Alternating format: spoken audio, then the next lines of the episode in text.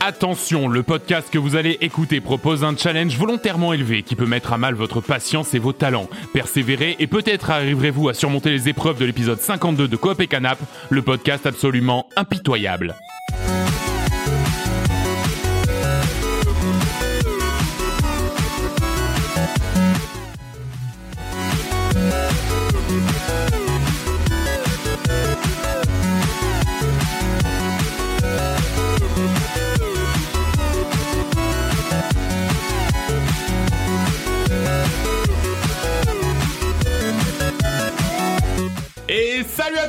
À salut toutes Et bienvenue dans ce dernier épisode de la saison Non. 5, 6, je sais plus.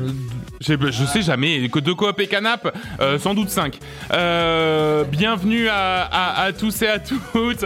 Euh, voilà, l'été est là, on est, euh, les, les tenues se sont raccourcies. Vincent est carrément venu nu à l'enregistrement.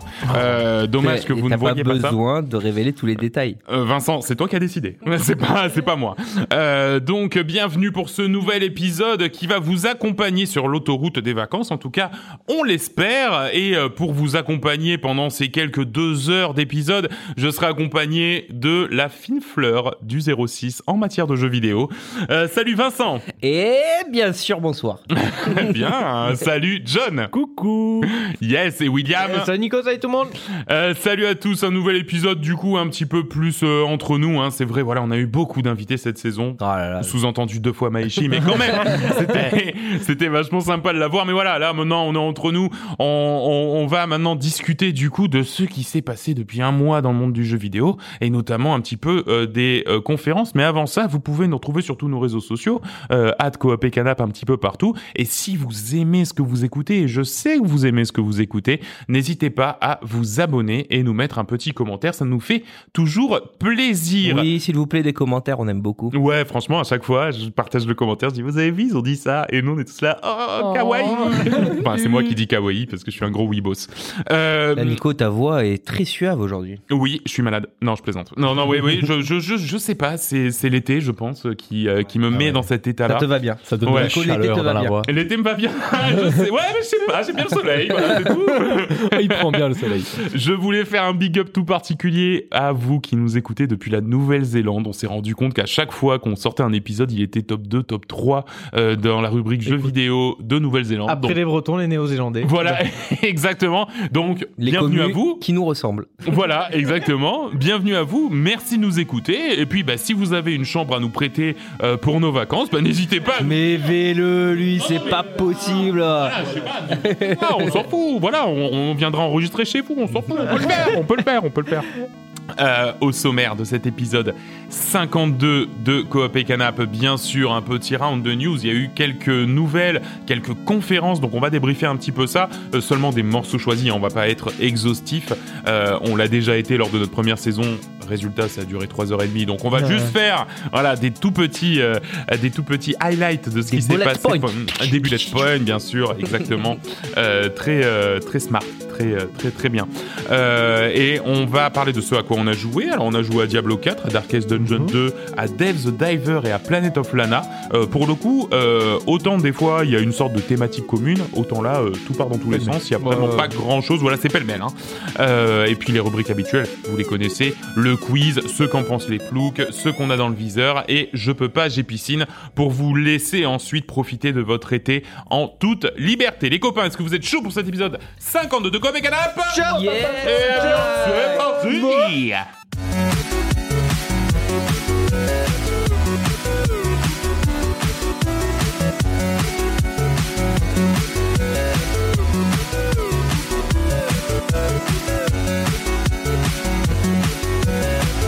Et nous ne pouvions pas commencer sans parler de, du dernier accident industriel en date.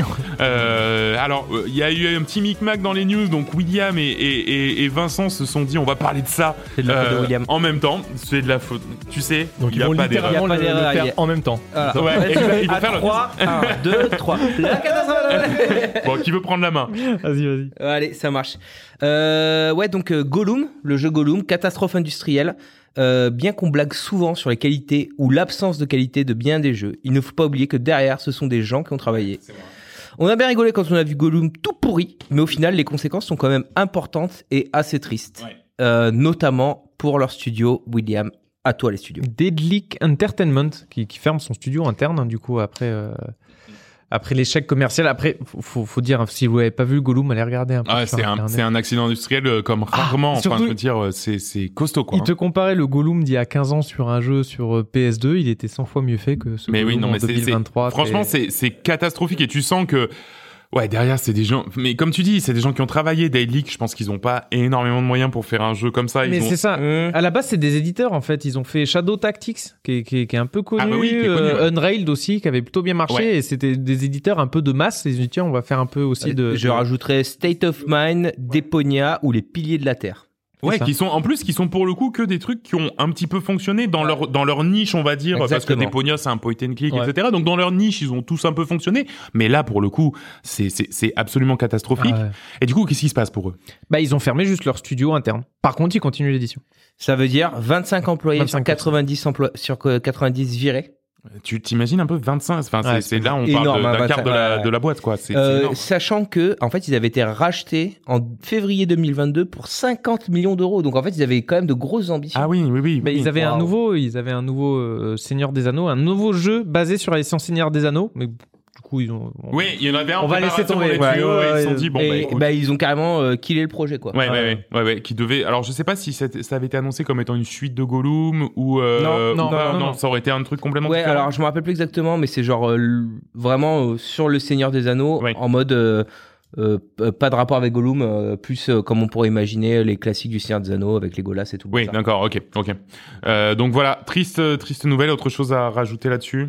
Bah, ou juste quand même, euh, c'est quand même relativement triste, donc on n'oublie pas beaucoup de bienveillance et de respect euh, dans nos critiques. Alors, on a le droit de On dire droit de du mal, on n'oublie pas que c'est des gens voilà, derrière, sauf pour Ubisoft, Activision et Blizzard. Voilà, c'est ça. Voilà. Non, mais exactement. Surtout Blizzard. Et les Allemands. Quand ils font des vraiment des trucs catastrophiques, faut le dire, et on a le droit de se moquer d'eux. Voilà, Voilà. exactement. Ah. Attends, attends une semaine, ils en font une nouvelle. Euh, mais par contre, voilà. Donc, euh, donc effectivement, c'était la nouvelle un peu triste qui euh, qui a été un petit peu en plus de ça perdu euh, tristement dans le flot d'annonces, puisque vous savez qu'il y a eu le Summer Game Fest et donc des tonnes et des tonnes de conférences qui ont eu lieu. Euh, et parmi ces conférences, eh ben, on a vu euh, un Nintendo Direct euh, pas dégueulasse. Alors bon, euh, il y avait plein d'autres conférences, bien sûr, hein, évidemment, mais pas vous, vous me connaissez, vous me connaissez. Ah non, pardon, euh, dégueulasse. À deux jeux près, et c'est Ah, pour ouais, ça qu'on va en discuter. Non, t'as raison. Euh, on va discuter de ces Nico deux jeux. Oui. Non seulement ta voix est suave, mais tes transitions sont smooth. hein. Ah ouais? Bah écoute, euh, Vincent, je sais, je sais pas si c'est parce que tu es nu ou quoi, mais en tout cas, j'ai t'as envie de me choper. C'est pas grave, sympa. Euh, J'aime bien cette énergie. Euh, mais oui, c'est Mario. Mario qui est de retour. peut-être remettre un t-shirt, qui est de retour, euh, même si globalement les annonces du Nintendo Direct étaient assez tristes et c'était vraiment plus un remake direct qu'un qu'un Nintendo Direct, on a eu Oh le là droit. là, les termes. Oh, oh. Je dis les termes. Non, non, mais j'en Non, ai mais plus rien. voilà. On n'aura pas dopé. On n'aura pas dopé. Euh, la première euh, annonce, c'était l'arrivée de Super Mario Bros. Wonder, qui est un nouvel opus en 2D, euh, comme l'était par exemple à l'époque les New Super Mario Bros. Donc ce mélange un petit peu visuellement, c'est de la Mm. 3D, mais c'est du scrolling horizontal. Mais avec une bonne évolution aussi, je trouve. euh, c'est- Oui, oui, au ça niveau change. C'est- animation, C'est pas le même jeu. c'est- Au niveau Ouais. animation, au niveau. Il y a une ambiance Ouais, a qui. quelque Tu vois que c'est évolué. Enfin, Exactement. ça- et en fait, c'est ça qui m'a fait plaisir. C'est-à-dire que quand on joue à New Super Mario Bros, et il y a Video Game Donkey qui avait fait une très belle vidéo, en, nous- en- enfin une très rigolote vidéo en disant, bah voilà, là vous voyez trois extraits du jeu, bah c'est pas, c'est trois fois des niveaux différents, mais euh, mais pourtant ça se ressemble exactement. Bah là, non, j'ai l'impression que justement ils vont chercher un petit peu la nouveauté, le, un peu la prise de risque, et puis surtout essayer de faire un jeu, de, re- de retrouver un peu cette formule de, euh, et si Mario 2D c'était aussi Mario Foot Track quoi. On met plein de trucs dedans, et puis on voit. Alors des fois ce sera peut-être un peu un peu moins bien, des fois ça sera peut-être mieux, mais j'ai l'impression qu'ils essaient de mettre, euh, bah ouais, un peu plus de fantaisie et un peu plus de de trucs rigolos dans leur jeu. Sur le papier, c'est pas pour me déplaire. hein. Ben ouais, c'est ça. Et puis toujours jouable en multi, toujours j'imagine assez accessible avec des, op- des options d'accessibilité pour les enfants. Franchement, très bien. Au rang des nouveautés, euh, on a euh, une transformation en éléphant. Bon, c'est- c'est rigolo, donc c'est pour ça que j'en parle, mais on sait pas trop ce que ça va euh, impliquer. Et ce qui s'annonce déjà comme le gimmick de l'épisode, c'est la Wonder Seed. hein. donc c'est une, une graine que l'on trouve sur le terrain et qui transforme tout le niveau en enchevêtrement psychédélique d'obstacles. Euh, tout sera en mouvement, les tuyaux sortent du sol pour se déplacer dans le niveau, par exemple. Euh, ça a l'air très chouette, ça sort dans pas si longtemps. Ouais, il est sous. Euh, euh, Je suis saoulé, hein, vraiment, ça Ah, me sous- qu'on en il est parle sous aussi cacheton, bien, là, Mario, c'est là. vraiment... euh, Mario, il est mal là. Euh, oui, c'est un peu ça. Mario, Mario est, est pas bien. En effet, c'est prévu pour le 20 octobre, 11 jours seulement avant mon anniversaire. Rendez-vous compte Nicolas, c'est un message? Non, pas du tout. Mais enfin, Non. je sais que mon frère écoute. Euh, et si vous voulez, Il est déjà si vous voulez une nouvelle dose de Mario, même pas un mois plus tard sort un remake. Alors un remake qui était à la fois attendu et pas attendu, le remake de Super Mario RPG. Alors Super Ouais. Mario RPG, c'est le Mario RPG de Super NES. Et alors pourquoi c'est un jeu qui mine de rien est assez important. Bah déjà, on le sait peut-être pas, mais le jeu a été développé à la base par Square Enix dans son époque dorée, quand il sortait vraiment que des masterclass de JRPG. Et euh, Ah, Attends, bah, attends, attends, ouh, là. du mal de Final Fantasy XVI, là, quand même. Euh, non, puisque j'y ai pas joué. Quand j'y jouerai, je dirais du mal. Euh, mais en plus de ça, le jeu n'était jamais sorti en version française officielle. C'était que des fan trad. Hein. Il, il avait jamais euh, eu euh, les portes de, l'Europe. Et donc, on va enfin avoir pour un jeu qui, en plus, se veut très rigolo. Hein, Super Mario RPG est connu pour son humour. Et ben du coup, c'est vachement chouette de le voir débarrouler chez nous. C'est un mode RPG au tour par tour, hein, des combats au tour par tour, mais voulu dynamique. Comprendre que pour réussir ses attaques ou en tout cas pour les améliorer, bah, il faut faire des actions à la manette au bon timing. Voilà, donc appuyer sur A au bon moment quand on Ah, tape c'est pour chaud. avoir un coup critique, etc. Euh, c'est plutôt Euh. chouette. les Paper Mario, euh, Mario et Luigi RPG s'en sont ensuite très largement inspirés.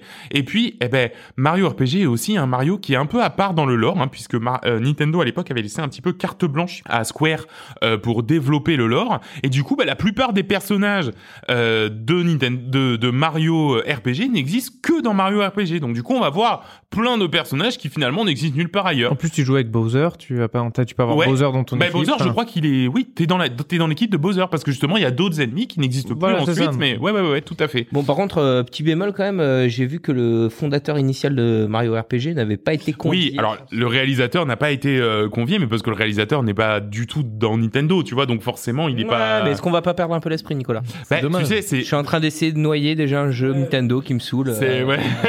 On va en parler, on va faire d'épisodes, on va en parler trois quarts d'heure et tout ça pour dire ouais, c'est encore Mario quoi. dans le même épisode, il y aura deux jeux Mario, donc. Euh, ouais, en plus, euh, puisque en plus, bah, je suis non seulement je suis très très chaud, mais en plus ça sort le 17 novembre. Donc si vous aviez pas eu votre dose de Mario Ah, en vache. octobre, vous l'avez en novembre. Voilà. Ah, Vous avez- Il te laisse juste un mois pour finir celui Ouais. d'avant. après, on- Vous la oublié l'anniversaire de Nico. Parce que pour l'anniversaire de Vince et moi, non. Ah bah si, c'est pas loin du tien. Ouais, Oui, mais cinq non. jours après le mien. Ouais, mais non, Bah écoute, hein, ouais, mais voilà. j'y jouerai pas. Donc non, me merci. pas. Non, merci. Hein. T'as pas de Switch, donc forcément. Euh, donc voilà. euh, et puis il y a eu aussi un truc. Alors c'est vrai que je l'ai pas noté, mais dans la conférence, Ouais. il y a eu Headbangers. Alors je sais Ah pas oui. si vous savez ce qu'est Il, Headbangers. est apparu partout. Voilà, il est apparu un peu partout. C'est un nouveau Battle Royale avec des pigeons qui est en fait un jeu de rythme Battle Royale. Donc Trop bien. forcément, moi je, Oh ne- je suis ultra client. Il y a tellement de cool là-dedans. Mais ouais, il y a Dans l'absolu, sur le papier, ça me plaît. Et jusqu'à ce que tu dises jeu de rythme. Bah oui, je sais, mais je euh, sais, je sais que je rythme. Et les mecs fait- qui développent, c'est l'an dernier, j'avais fait un, j'avais fait un jeu qui s'appelait Musical Story, Ah oui, je me rappelle. Ah oui. l'ambiance de, de rock un peu Non, c'est psychédélique. les gars de Musical Story? Ouais, avec Team 17.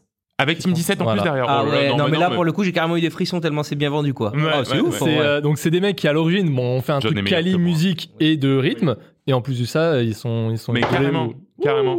Rien n'est cassé, c'est bon. Un petit peu, en fait, c'est voilà, ça va être un petit peu le Fall Guys du jeu de rythme, quoi. En somme, Voilà, hein, voilà, voilà. des épreuves. dit- euh, les termes, hein. quoi. Les non, mais en tout cas, c'est comme ça que c'est vendu, des Quand- épreuves différentes. À chaque fois, on élimine des gars. euh, En voilà. vrai, le concept Quand est extraordinaire. sort Bah, mon- Il sort quand, Nicolas? Euh, ah, pff, mais c'est vrai, je l'ai même pas noté. Le 31 Le octobre. 31 octobre. Le jour de mon anniversaire. Non mais rendez-vous compte. Non mais le, C'est- c'est c'était toi qui écrit. l'aligne. C'est écrit. Donc voilà, euh, Headbangers, euh, du coup, à retrouver dès qu'il sort euh, sur notre chaîne Twitch. Ça ne fait aucun doute. Donc aucun rapport avec la musique euh, Headbangers quoi. Bah c'est pour non. ça, je crois que. Non mais parce qu'en fait, les pigeons, ils ont, ils ont ce mouvement de tête. Oui, oui, Ouais. bien sûr. Allez, Ed Banger. Mais là, j'essaie de chercher Headbangers et je tombe juste sur le studio de. Ouais, le. Ah oui, non, non, oui. Non, pas, euh, aucun rapport. Enfin, peut-être qu'il y aura la musique, je sais pas. Euh, John, toi, tu vas nous parler un petit peu d'une autre conférence qui a eu lieu, donc là, pour le coup, tout récemment. Donc Ouais. c'est bien, on est Ah à ben, fond dans l'actu. Le 29 juin, quelque chose comme ça, je crois. Ouais, le la 29 juin, donc c'est vraiment pas longtemps. de Annapurna. Mhm. Donc euh, voilà, on en parle souvent d'Annapurna. Ils ont fait quoi Annapurna par exemple Allez, Euh, White. Par Non, exemple, non, non. t- Bah, notamment. alors, ils éditent Annapurna pour l'instant. Oui, pour l'instant, Voilà, ils ne font que qu'éditer. éditer. Mais euh, bah, Neon White, euh, Outer Wilds, euh, plein d'autres. Stray Stray, aussi, l'an dernier. Très, Ouais. Tout à fait, ouais. t'as Il y en a plein en fait, mais je les oublie tous. Et vois. que des jeux qui à chaque fois sont assez uniques et ont marqué. euh, Enfin, Voilà. donc En En, fait, fait, c'est ça leur, leur cartouche à eux, c'est d'a- d'essayer d'avoir des, des, des propositions qui sont qui sortent un peu de l'ordinaire et qui euh, qui ont un cachet. Certaines marchent plus que d'autres. Et puis l'année dernière, il y avait eu aussi un 12 effet. euh, euh, Il y a eu 12 minutes qui a pas marché Voilà. du tout. Mais euh, non, mais l'an dernier, on avait fait. Il y avait aussi euh, la, la conférence et du coup là, on était un peu sur des jeux où, où carrément on commençait à se dire ah oui bon bah ça c'est du Annapurna quoi, tu vois. Ouais. Donc c'était un petit peu même. euh, Mais certains à la caricature. une gimmick, un gimmick quoi. un gimmick précis. Ouais, c'est ça. Non, mais, Mais, c'est vrai, il y en a, c'est, là, tu les vois dans la conf, je vais pas les lister tous, mais il y en a, c'est, tu dis, oui, c'est Annapurna, et tu dis, Voilà. bon, ben, bof, j'en Ouais, veux pas, c'est Ça, ouais, ça, mais bon, ça se quoi. voit que c'est eux, tu vois. Mais, disons, je m'en suis noté peut-être trois. Bon, Allez. Un, c'est pour la blague, s'appelle To a Chi. Chi, Ah, la Ah, lettre. C'est un jeu de golf. Non, Non, non, non, non, pas. non. La lettre T, c'est littéralement un jeu. Alors, je, je pense que c'est un jeu, euh, un petit jeu d'aventure narratif, j'en sais rien. Mais la blague, c'est que le héros est bloqué en T-pose. Donc les bras écartés comme Voilà, ça, en forme ça. de T. Et du coup, il il peut rien faire d'autre que être en d'autre. pose. Et genre, ça m'a fait, le trailer m'a fait mourir de rire Ouais. parce que genre, ça, ça a aucun sens. Et je me dis, mais c'est quoi ce jeu? Genre, je, Ouais, je exactement. veux juste voir des vidéos, mais je veux même pas y jouer. tu Je vois, crois que jeu. derrière, c'est les développeurs de Katamari Damacy, donc ça c'est Ah un oui, un petit peu niche. Katamari Damacy, c'est ce jeu où t'es un petit robot qui pousse une boule, euh, qui, grossit, qui accumule des trucs dessus et puis qui après aspire la terre. Donc voilà. Voilà. Bon, il y a, voilà, il y, a- il y a eu plein de. Après, voilà, je vous invite juste à aller voir des résumés de Annapurna parce que c'était, il y a, il y a eu beaucoup de jeux, dont certains, tu dis, ouais, bof. Ouais. Bon, il y a celui-là qui m'a fait un peu rire. Euh, Il y en a. Attends. Voilà, il y a. On a parlé de Storyteller la dernière fois, je voulais en reparler parce Oui, qu'ils en ont reparlé. On se disait juste, j'espère qu'ils vont rajouter du contenu. Ben, il a annoncé qu'il allait rajouter du contenu Voilà. et qu'en plus de ça, vu que c'est Annapurna qui édite, bah, ils vont, euh, voilà, il, il va, il y aura du contenu gratuit qui va arriver et ils vont être sur, on en parlait aussi, euh, ça ferait bien comme jeu sur le téléphone, mais justement, il va rejoindre le catalogue Netflix. Absolument. Et quand t'as Netflix, t'as des jeux ça. Netflix Ah, sur le c'est téléphone. C'est parfait pour Netflix. Ouais. Ah, parce mais qu'en vraiment. plus, euh, la, voilà, la, la, la UI de ce jeu, elle est, enfin, Elle est faite pour. c'est du, voilà, c'est du drag and drop, hein, donc euh, c'est, c'est, facile. Non, c'est Putain, pour mais ça. qu'est-ce qu'il est anglish euh, ce John? Ouais, Ouais, UI, euh, Moi, drag and là, depuis, de- il parle depuis 20 minutes, je comprends rien. Donc, euh, euh, ah, tu sais, je bosse dans la, je bosse dans la tech, je fais de la QA. vache, c'est bon, non, mais tu nous as largué. Ouais, je me suis et je me suis fait chier en parlant. non, et euh, le dernier, ouais, c'était Le dernier, quand même, Alors, nous, ouais. on voulait parler que de lui, c'est ils ont annoncé euh, parce qu'on disait que Annapurna a édité, mais en fait Annapurna maintenant aussi développe dans Voilà. leur studio interne et leur premier jeu, ça va être Blade Runner 2003, euh, 2033 deux points labyrinthe. Voilà, Ouais. c'est un très long nom, mais euh, c'est costaud que les mecs pour leur premier jeu interne fassent un jeu sur une Licence, une euh, licence Ouais.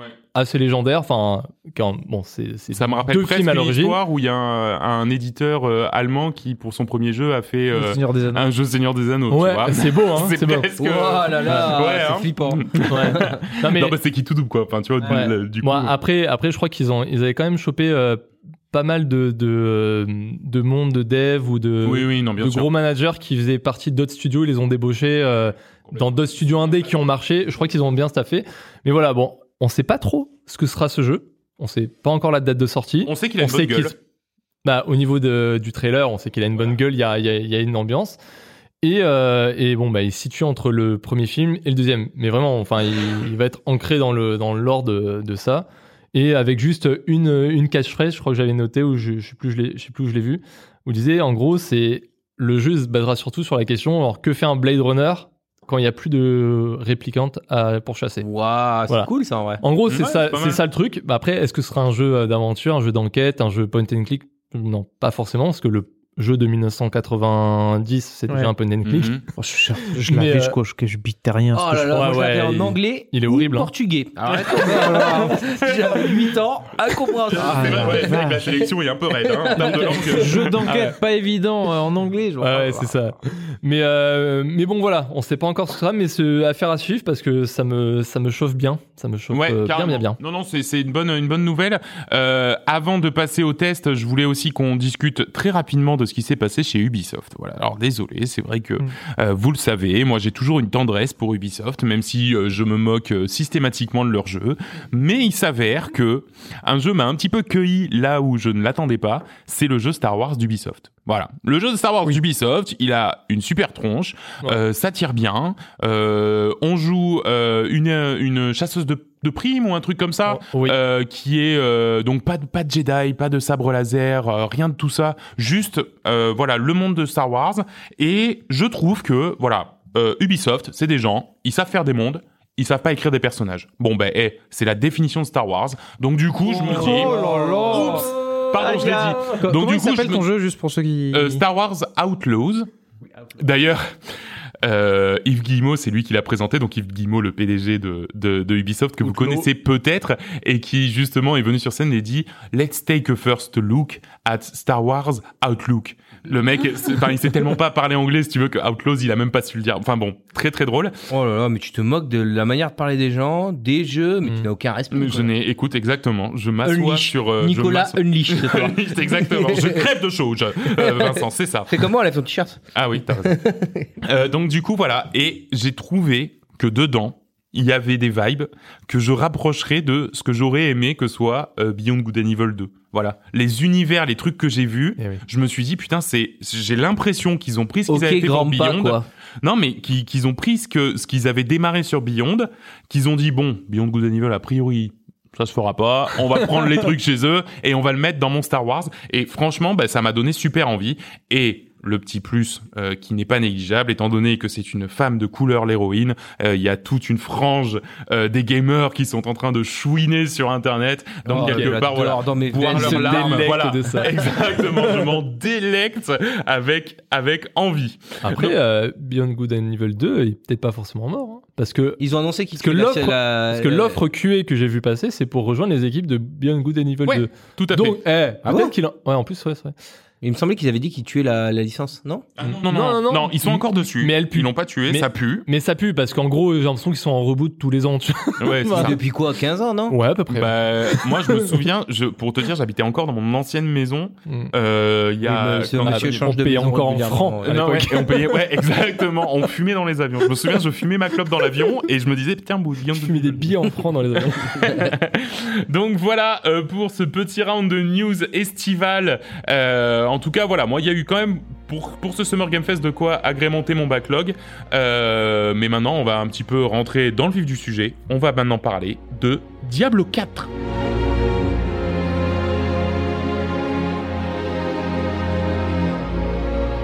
C'est fou, la musique, on s'ennuie presque autant que dans le jeu, quoi. fin du test Eh ben ça démarre direct, Ouais, Diablo Vincent 4. ou Laurent Euh, que dire sur Diablo 4 Alors déjà, euh, faut remettre un peu dans le contexte. hein. Le dernier Diablo, il est sorti il y a plus de 10 ans. Et euh, du coup, le Diablo 3, c'était il y a une décennie. Et le Diablo 2, 20 ans. Voilà, donc c'est à peu près un jeu, un jeu tous les 10 ans. Non, ça, ça fait partie des trucs qui nous rajeunissent pas quand même. et c'est faux ce que je dis parce qu'entre temps, il y a eu un petit Diablo Immortal. Ah oui, c'est vrai. Mmh, Un petit Diablo, voilà, c'est c'est, assez euh, délicieux. qui a surtout hein, fait parler de lui pour sa monétisation, hein, qui, disons-le, Assez euh, énervé. disons les termes, était à gerber. Voilà. Donc en fait, les fans étaient un peu tremblants hein, quand tu dis il y a un Diablo 4 qui sort. Voilà. Voilà. Par le nouveau Blizzard, pas le Blizzard qui faisait des bons jeux. Exactement, exactement. Ça, ça fait un peu peur. Donc déjà pour mettre un peu, le- moi je suis pas trop fan hein, des euh, de Diablo. J'ai joué au 1. Mais même je- des hack and j'ai- slash en général, c'est ouais, pas voilà, ton des truc. hack and slash, c'est pas trop mon truc. J'avais joué au 1. J'ai des souvenirs du 1 où bon. Ah ouais, sans- du 1. Ouais, sans trop comprendre. J'ai regardé les images, je comprenais pas trop ce que je faisais. Jamais passé le premier boss là, le, le boucher. Ah oui. Voilà. Mhm. J'ai joué au 3, mais sur le tard, hein, on y avait joué Ouais. un peu en coop là sur la Switch, c'était très sympa. Ouais, On- on- Bon moment. Voilà, bon moment, sans trop, mais jamais tryhardé comme je pense euh, une bonne partie des joueurs de Diablo euh, tryhard, Ouais. euh, tryhard comme les selles, comme des salles. Donc j'attendais pas vraiment le 4 et c'est après je pense que c'est peut-être une bonne chose. Ouais, finalement, ouais. On, on va voir euh, dans le test. Euh, je commence déjà un peu avec l'histoire. hein. Vous allez me dire, on s'en fout. Hein. On s'en fout un peu du lore Non, de bah, Diablo. attends, hein, attends laisse-moi euh, résumer. T'es un mec, il y a des démons qui arrivent et tu dois aider à les vaincre. C'est ça. Voilà. Voilà. Sauf donc voilà. Mais euh, Alors, ouais, mais là, non, parce qu'il y a un peu une le histoire. résumé, bon. Ah, Le mais bon. le pire, c'est que oui. Oui, mais... le pire, c'est qu'il a juste. Mais du coup, dans ce Diablo 4, l'histoire et l'ambiance est beaucoup plus importante que, Ouais. que dans les précédents euh, Diablo. Et euh, même si bon, c'est c'est pas parfait euh, dans sa narration, c'est déjà beaucoup mieux Mm. amené. Euh, les cinématiques du début ou même l'histoire qui, qui est un peu racontée. Et puis même les cinématiques euh, en cours. Ça, c'est Ah ouais. dans Diablo, ça se faisait vraiment pas trop. hein. Exactement. Même les cinématiques euh, en cours avec le comment dire avec le, le modèle 3D, le, le- Ouais. le moteur 3D marche marche plutôt Marche bien. plutôt bien. hein. Euh, c'est beaucoup plus sombre. Euh, ça, ça s'inspire un peu du cinéma d'horreur. On en reviendra sur, sur certaines cinématiques. Euh, et en plus, enfin, voilà, le, le- même le, comme on disait, les, les, les, mo- les cinématiques en 3D marchent bien. Et justement, ils ont enlevé tout le côté cartoon. Euh, oui, que, tout que- à fait. que les oui. gens Bah, alors là, vraiment, coup, hein. euh, Ouais. voilà, que- qui, qui ont vraiment détesté sur sur le 3.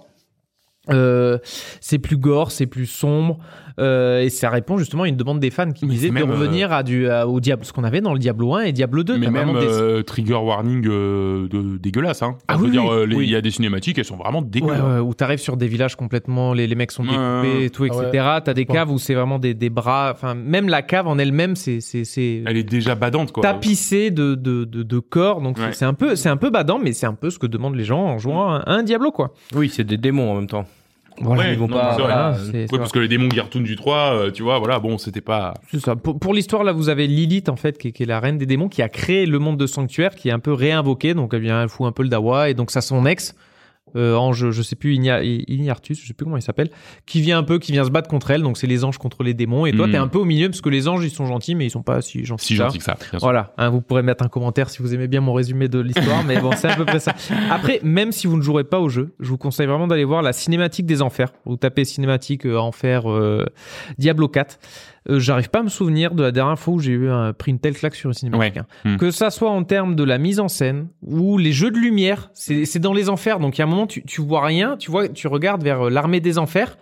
Tu vois juste des ombres et en fait il y a une sorte de boule de feu qui sort des enfers et du coup ils sont illuminés un peu par derrière. Ah ouais. C'est magnifique. C'est vraiment un peu Lord of the Ring, euh, un peu en combat Bah, de. Blizzard, à une époque, ils étaient reconnus pour ça, pour leur Ah ouais, cinématique. non, mais- Et c'est vrai que là, de les voir retourner dans des trucs comme ça, tu te dis, bah, c'est cool. Ils Là, ont pas perdu la main, quoi. Là-dessus, j'ai vraiment pris une grosse clacasse. Les, les cinématiques du début et tout sont bien, mais euh, là, là, celle-là elle est incroyable.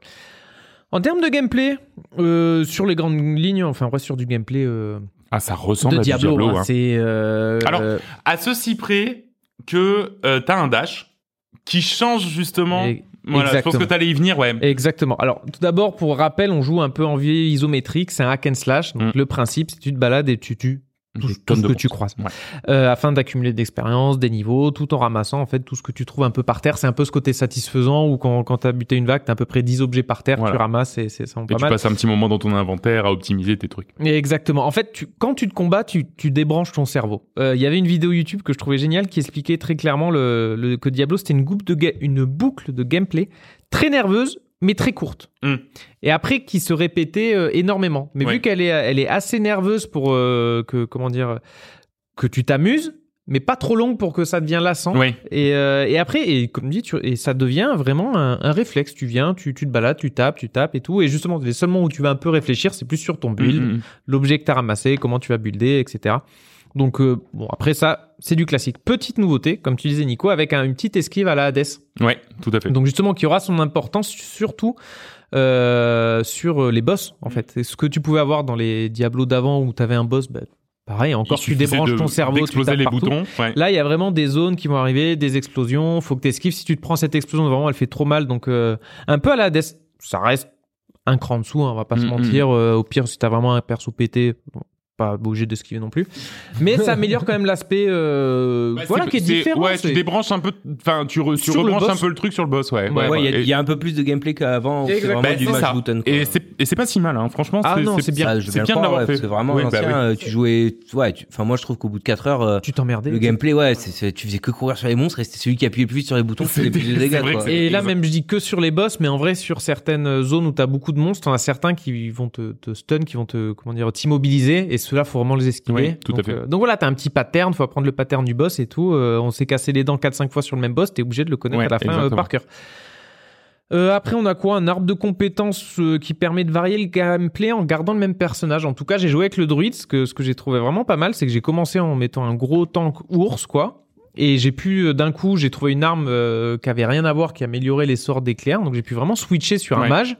Et le gameplay était totalement différent. Donc ça, je trouvais pas mal. Après, je pense sur certaines classes comme, comme le nécromancien, ça va pas trop varier. Je trouve que t'as deux façons Ben, de builder, mais si. euh, T'as plus- t'as plusieurs façons de faire et, euh, et franchement aussi. non, mais C'était c'est- un, un des gros reproches que j'avais vu à la sortie du jeu, c'était que justement le euh, la diversification de, de, de, de ton gameplay euh, en fonction des personnages était relativement restreinte. Mais en fait, c'est surtout qu'elle est. Quand tu commences à faire un peu attention à tes stats, t'as toujours ce truc de, en fait, ok, t'as le droit de respect, t'as le droit de machin, mais en fait, c'est surtout l'idée par, euh, bah tiens, je viens de looter une arme légendaire qui est vraiment très bien si je fais ce build-là. Donc en fait, t'es quand même poussé par ton build, si tu veux optimiser à fond, à respect et à prendre du coup cette façon de jouer là. Bah l'un dans l'autre, c'est pas plus mal. Ça te permet de, changer ton gameplay. Alors, Enfin, euh, Franchement, moi, je trouve ça pas si mal, ouais. Ah Ouais. mais c'est ça parce que je jouais que ce gameplay là parce que je le trouvais pas mal j'ai trouvé une arme ça m'a fait complètement switcher j'étais trop content de switcher Ouais, bah, l'arme m'a poussé euh, à switcher. C'était un peu pareil dans les Borderlands. Euh, Oui, Ouais. en fait. fonction de si tu trouves vraiment une arme pétée, bah, tu dans peux- les critiques tu Ouais. orientes ton build critique et tu pouvais respect très facilement. Là Donc aussi. pour euh, pour info, respect c'est genre euh, changer son arbre de compétences pour euh, l'orienter d'un Voilà, côté de l'autre. et là jusqu'à ce que tu sois niveau 50 pareil ça te coûte des sous mais les sous vraiment ça ça ça voilà, Ça pleut. t'es rincé de t'es rincé de thunes Oui, donc au- autant le truc qui peut t'encourager à, à, à respect que. c'est ça Assez régulièrement. après ouais. ça Comme coûte ça. cher quand t'es niveau 100 mais du coup en fait les 60 Ouais. premières heures vas-y tu tu Oui, t'es- pas bloqué, t'es pas. Certains jeux, t'as choisi une voie, tu fais bon. exactement Allez, on sait qu'il y a deux objets dans tout le jeu qui vont me permettre de respect. On va économiser. non, non, ouais. Ça, ça marche. Euh, la grosse nouveauté, si on doit en parler d'une, c'est le, le fameux monde ouvert hein, Ouais, euh, fait. qui- qui- qu'ils ont vendu et donc c'est en fait Et ça marche alors? Ouais, ouais. En fait, c'est euh, c'est en fait c'est l'incorporation d'un d'un monde ouvert à la topographie fixe. C'est-à-dire que là où le tout premier Diablo, euh, t'avais plus un téléporteur et t'enchaînais les donjons qui eux étaient générés de façon euh, Aléatoire. aléatoire, procédurale. Là, t'as une map qui est fixe, vraiment une map monde. Et c'est quand tu rentres dans les donjons que là ils sont ils sont générés euh, ils sont générés aléatoirement. Mais t'as quand même ce- cette map qui est fixe. Euh, moi je trouve moi je trouve ça je trouve ça. Alors ce qui est bien c'est quand t'as débloqué la monture parce qu'au début tu l'as pas et quand tu peux naviguer beaucoup plus vite Et sur les maps. Pour, pour information, euh, petit tips, hein, si jamais vous vous lancez dans l'aventure Diablo 4, n'hésitez pas à farmer l'histoire principale le plus vite possible pour débloquer la monture et ensuite vous commencez un peu les exploits. Exactement. Ce qui est moi Ah ce la que je- monture. la la monture, monture, ouais. un, un cheval. Un cheval, Un gros- un cheval. grand cheval. Euh, mais ce qui est bien, c'est que ça te laisse la liberté de le faire un peu comme tu veux. Tu peux faire euh, soit la quête principale dans l'ordre que tu veux. T'as trois, euh, t'as trois arcs, euh, tu peux les faire dans l'ordre que tu veux. Euh, sinon, tu fais des donjons fixes. C'est-à-dire que là, il y a un gros donjon qui va. Tu sais que ça va te prendre une petite euh, 20, 20 minutes, une demi-heure, mais après, tu vas looter. euh, justement, ça va te donner, tu vas looter des passifs que tu vas Mm. pouvoir euh, mettre sur tes armes. T'as des bastions, c'est des sortes de d'énormes villes à libérer. Pareil, ça va être un enchaînement de gros combats et tu vas créer une nouvelle ville en fait qui, qui va spawn euh, derrière. T'as des événements périodiques avec des boss mondiaux. Il y a vraiment un événement qui te dit là, il va y avoir un gros boss, faut y aller à 12. Mhm. Ça va être carnage. Je l'ai fait une fois, c'était plutôt sympa. Tu peux même y aller tout seul si t'es un peu fumé, mais au début, tu vas à 12 et c'est sympa. Un peu, un peu du coop euh, Ouais. qui s'organise un peu à la, à la volée. Et euh, ce qui est bien, c'est que c'est dynamique. Tu vas Oui. aller faire euh, du coop, c'est pas tu rentres dans un serveur, t'attends des gens, faut être rincé, c'est pas non, c'est là- c'est là-bas, vas-y, euh, t'as 5 minutes, Voilà, euh, c'est ça, vas, ça se Mhm. passe, euh, plutôt pas mal. Et après, t'as même aussi en late game des champs de haine. C'est des sortes d'endroits où t'as des événements et c'est c'est avec du PVP. D'accord. Ah C'est-à-dire qu'il faut en même temps buter des monstres pour récupérer de la ressource, buter des des, euh, des boss, enfin t'as plusieurs événements pour récupérer de la ressource. Après, il faut aller déposer cette ressource et pendant que tu la déposes, il y a des gens qui peuvent venir t'interrompre. Ah ouais. Et donc du coup là, ça se transforme en PVP. Je suis allé le faire. J'ai pris des ressources, je l'ai posé, personne m'a fait chier, je suis reparti. Je- Bon. Voilà, allez, au revoir, Ouais. salut. Mon PVP a été un peu limité Ouais, d'accord. là-dessus. euh, Une bon, expérience euh, somme toute calme. Voilà, PVP plutôt tranquille. voilà. C'est- que t'imposes aussi. Hein. C'est ça, j'ai compris après que c'était du PVP en fait. Ah, d'accord, c'est. Je- J'aurais pu me faire attaquer. Voilà, c'est ça. Euh, après le late game, ça a aussi pas mal fait discuter. Alors déjà le problème c'est que le late game j'y suis pas allé. J'ai alors j'ai fini le scénar, je suis niveau 50, j'ai déjà joué à peu près cin- 50 bonnes heures, hein, 40 Donc, euh, 50 heures. T'en as pour ton argent. C'est hein. très correct. Euh, après il y a les niveaux de, de Paragon que j'ai pas pu encore tester. Euh, C'est un peu au-dessus du niveau 50, ton arbre de compétences il est fixe, mais après tu débloques plein, plein, plein d'autres trucs. Euh, Oui, tu continues en fait de respécialiser et là pour le coup, au lieu d'avoir des nouvelles compétences, des nouvelles, euh, tu vas plus avoir bah, des points d'attaque, des, points de résistance à la foudre, des points d'attaque à la foudre, des trucs comme ça. Voilà. Ça va plus être des, euh, des stats que, que vraiment de la compétence pure. Après, d'après les premiers retours, le contenu le- de- du late game est plutôt satisfaisant. Il est, il est plutôt va- déjà conséquent et varié. Mais faut pas non plus après s'attendre à un déluge de choses à faire comme on peut avoir sur les euh, Pass of Exile ou les Lost Ark. Forcément, ça a pas encore. c'est- Ils ont déjà des années de voilà, derrière d'existence Pass of Exile. Ouais, mais pour une sortie là déjà, T'as déjà, t'as déjà assez de less game. Surtout que euh, ils ont annoncé en théorie euh, un système de saison. Donc tous Oui. les trimestres, Ouais. t'as des nouvelles saisons ou t'as des nouveaux événements, t'as des nouveaux. euh, C'est gratuit? Euh, ouais. Oui. oui. Enfin, t'as un season pass pour avoir un peu les trucs cosmétiques, mais après, euh, Ouais, c'est vrai que j'ai rien, j'ai rien mis. euh, mais euh, t'as- ouais, bon, déjà le jeu. On va en revenir. Le Ouais, jeu coûte le- déjà un peu près une couille, mais euh, plus classique. Donc voilà, t'as as, tu as plusieurs activités quand même les games. Tu peux farmer pour créer le personnage euh, ultime. Euh, t'as toujours des trucs en fait. Ce qui est bien, c'est que t'as toujours des trucs à faire sur la carte. T'as, enfin, t'as les missions des arbres Ouais. du murmure, un truc que tu débloques sur la fin. Je vous dis, ces histoires de PVP, des événements. Euh, comme je vous disais, où tu vas le faire à 12 et tu vas looter des armes un peu plus légendaires. Donc euh, les donjons du cauchemar qui peuvent se modifier aléatoirement, des donjons déjà existants. Il y a pas mal de trucs, mais ça reste encore léger par rapport Ouais. aux grosses euh, les Pass of Exile ou les Lost Ark. Euh, ils disent qu'il faut donc moi j'ai déjà eu 50 heures pour arriver niveau 50 et il faut 150 heures pour atteindre le niveau 100. D'accord. Qui est le niveau max ou dans tu Oui, d'accord, ok. 100. Niveau max 150 heures. Bon là c'est pour les énerver. C'est pour les énerver. Mais du coup, euh, enfin, euh, Ouais, déjà, je suis dis, c'est content honnête. avec mes 50 heures. Bah je suis content, ouais. je finis le jeu, je ferai, ferai- je, je ferai pas le late game, mais, mais, euh, voilà, le scénar Non, et était quitte bien. à, quitte à revenir dans un an, quand tu auras plein de contenu supplémentaire, et Ouais. de te dire, bah écoute, on euh. Ils ont déjà annoncé qu'il y aurait deux. Ils avaient déjà deux extensions dans le dans le sac à dos, je crois. Ouais. Donc euh, bon, après on sait pas pour quand, mais on sait que bon bah Ouais. ils ont ils ont du contenu Non, pour non, ça, a- ils essaient de capitaliser dessus quoi. C'est ça. Après, faut, faut quand même parler des points noirs. Le premier, c'est euh, connecté only. Oui, bon, ça, ouais. Alors que tu joues offline, euh, tu peux jouer offline Mais tout le surtout, temps. surtout un Diablo, quoi. Tu peux, tu peux y jouer, tu peux jouer 50 C'est heures. chiant ça. Moi, j'ai eu quelques crashs, mais apparemment, c'est encore pire si t'as une mauvaise connexion. Moi, j'ai la fibre, donc forcément, Oui, oui. niveau internet, ça posait pas trop de problème. Vraiment si les- En plus, ils ont apparemment, ils ont été, Ils ont euh, été attaqués DDoS, euh, là, DDoS, récemment, donc euh, le seul fois où je voulais jouer, j'ai pas pu, donc c'est un peu énervant. Euh, impossibilité de refaire la campagne euh, dans un mode de difficulté élevé. Si tu l'as fini, tu peux pas la refaire Ouais. avec ton perso et c'est un peu chiant parce qu'elle est bien scénarisée. Elle est, euh, ils ont vraiment orienté les mecs qui farment. Une fois que t'as fini le scénario, ok, tu vas c'est tout désénervé. Ouais, voilà. Tu, euh, donc bon, Euh, donc voilà, c'est un peu, c'est un peu pour, pour conclure, c'est un peu difficile de juger le vrai potentiel de Diablo 4 là vu que hum, il est pas, il y a pas encore tout le contenu Ouais, mais- late game. En, en tant qu'objet de jeu vidéo que tu achèterais maintenant, il est très Il est très raisonnable bien, et très raisonnable. franchement si tu t'aimes bien, les hack and slash, Après voilà, alors moi c'est vrai que j'ai découvert Diablo Manette euh, là, Ah oui. euh, c'est c'est c'est c'est c'est d'un confort euh, absolu. Vraiment, moi j'avais toujours joué clavier souris au, au troisième, mais alors là vraiment, pff, qu'est-ce que c'est bien euh, Diablo Manette. Ah non, non. Après, ce qui est bien, c'est qu'ils ont, comme on disait, ils ont annoncé ces systèmes de saison et tout. Bon, après, faut faire attention avec les promesses avec Blizzard. Absolument. C'est-à-dire que s'il marche bien, t'es sûr qu'il va d'autant mieux être euh, amélioré. Si, si, euh, Potentiellement. bah moi si- je moi je vois ça comme un jeu service maintenant, tu vois. Ah C'est-à-dire oui, qu'il est euh, sorti, euh, tu vas avoir du contenu pendant des années euh, jusqu'à ce qu'ils disent bon ben maintenant on arrête. Donc c'est ça. J'ai eu beaucoup de retours euh, de questions quand je streamais. Est-ce que, est-ce que ça vaut le coup et tout? Je dis oui, ça vaut le coup. Et après, les réponses souvent en général, ah ouais, mais ça me fait chier de lâcher 60, de lâcher 70 balles. Et c'est Parce vrai que, effectivement ça euh, fait partie de ces jeux à 70 euros. Ouais. Exactement, de Blizzard sur son euh, launcher, c'est pas un truc où tu vas trouver des promos, ils vont pas faire une promo Ouais. Exactement. euh, Jamais de promo avec eux. Jamais de promo en fait, donc euh, avant que tu les, aies une réduction, non, va falloir les charger 70 Ouais. c'est Et dans six mois ça va être pareil. Ouais. Et après, en écoute, vrai, hein. bon, c'est un engagement financier, c'est sûr et certain. Ah oui oui. Mais si t'as le temps derrière, Ah ouais.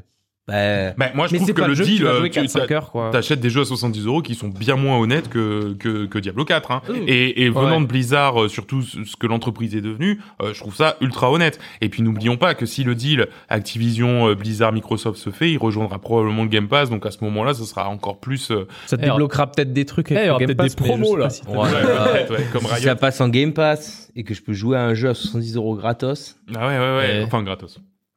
oui. Oui. À 120 euros par an, mais non mais enfin tout ça pour dire non non c'est enfin moi je trouve C'est que plutôt une réussite. c'est vraiment une réussite alors c'est vrai que après il faut aimer la formule tu vois c'est à dire Ah oui, que oui. c'est quand même un truc un peu sans être méchant c'est c'est un jeu un petit peu débilisant tu vois c'est c'est un truc euh, quand t'es dans le menu non tu vois quand t'es dans le menu que tu fais tes petits builds tes machins moi je trouve que c'est là qu'il y a le plus d'excitation presque après quand t'es en jeu après c'est bon bah c'est c'est un côté euh, c'est ton côté chef de projet, t'aimes bien les Excel quoi. Euh, ouais, voilà, c'est ça. Ouais, ouais, non, mais c'est vrai. Mais c'est- oui, mais t'as ce côté aussi euh, satisfaisant de débrancher ton cerveau. Mais euh, complètement. Et je trouve que justement à ce à ce niveau-là, bah il est super bien fait. Le- le- il est marche. super bien fait. Ça marche. Et puis surtout que euh, visuellement en jeu, ça a vraiment de Les l'allure. musiques, les le- styles, les les, musiques, les régions, quand t'es dans, dans la neige, dans le. les, enfin, les comment dire le, la, la pyrotechnie euh, le, le feu la, Ah ouais. les éclairs et tout putain, ça a vraiment de l'allure Mhm. quoi tu vois tu te dis quand quand ton personnage est puissant euh, ouais bah tu te sens puissant ouais, Ouais. pas de problème euh, il est puissant Quand Et tu ça, fais un, un 12 contre un boss, là, que ça pète de partout. Mais ouais, Wow,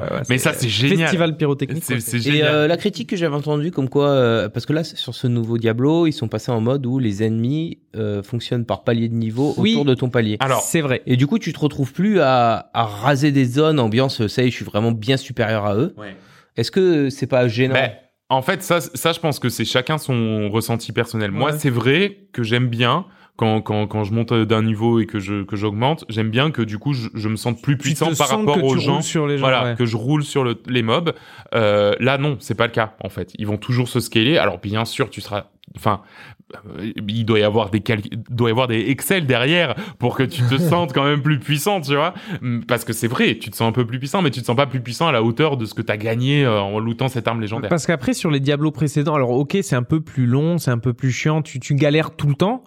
T'as l'impression de grinder tout le temps, mais alors que sur les anciens, ça, ça devenait presque risible, quoi, la, la partie où, Ouais. ok, t'avais un bon Pour niveau. peu que tu t'arrêtes un peu et que tu farmes à un instant T, bon derrière tu roulais. Bah, c'est débile, juste tu marchais, tu tapais Voilà. là, là, tu genre, juste tu courais en lâchant des sorts, donc euh, c'était un peu, enfin, bah ouais. il y a Bah deux ouais. extrêmes, enfin, c'est comme il dit, c'est, c'est, C'est chacun sa, chacun sa. Chacun voit midi à sa porte. Ouais, voit midi à sa porte. Moi, moi j'aime moins, mais bon, là, il faut, il faut quand même bien avouer que même si j'aime moins, ça marche quand même très très bien. Ouais, Donc ok. euh, tu peux pas. tu roules, tu écrases quand même les gens. Ouais, voilà. Vrai, tu- tu- un peu Voilà. moins, mais. Mais d'un coup, tu vas tomber sur un élite qui, qui, qui te, qui te glace. Et d'un coup, là, t'es complètement en- à poil devant les gars et tu te fais latter et du coup, tu te dis, ah ouais, bon, il faut quand même que, que je surveille. C'est ça. Donc voilà, ça s'appelle Diablo 4. C'est donc à 70 euros sur toutes les consoles euh, de salon euh, nouvelle génération. Et on va maintenant passer à un jeu lui aussi euh, relativement sombre, hein, puisqu'il s'agit de Darkest Dungeon 2.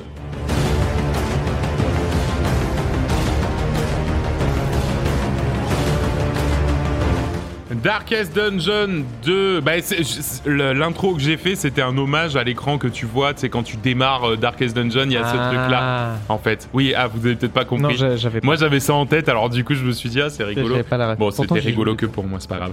Euh, le moins qu'on puisse dire sur Darkest Dungeon 2, c'est que lorsque le jeu est sorti en accès anticipé en octobre 2021, le public était pour ainsi dire assez divisé Hmm. euh, sur le nouveau Darkest Dungeon que j'appellerai Daddon, si ça vous va. Non. Non Ok. Eh ben alors, euh, tant Dad- pis. Dadou. Dadou. Euh, pour la suite du test. Euh, pour rappel, la formule Darkest, c'est quoi? On recrute des aventuriers. euh, plus ou moins en bonne santé, plus ou moins bien dans leur tête, et on les envoie euh, au casse-pipe dans une série de donjons euh, tous impitoyables, hein, en les faisant combattre au tour par tour. Le jeu se vous veut exigeant et le moindre faux pas se paye immédiatement, euh, la mort de vos aventuriers dans Darkest Dungeon étant définitive.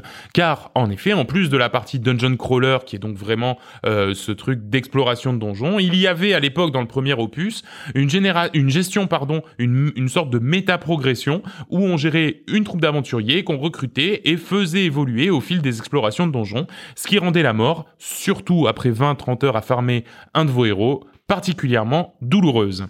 Alors, qu'est-ce que rajoute ce second opus Hein Après tout? Eh ben, dis-nous. à contre-pied total de l'industrie qui prône un empilement systématique des mécaniques de jeu en jeu, Darkest Dungeon 2 enlève des trucs. Existe la méta-gestion de la troupe, c'est fini. On démarre chaque run avec du sang neuf. Alors, euh, de run en run, il y a quand même des petites évolutions. hein. On a des nouveaux objets, on a des nouvelles compétences, on a ce genre de trucs.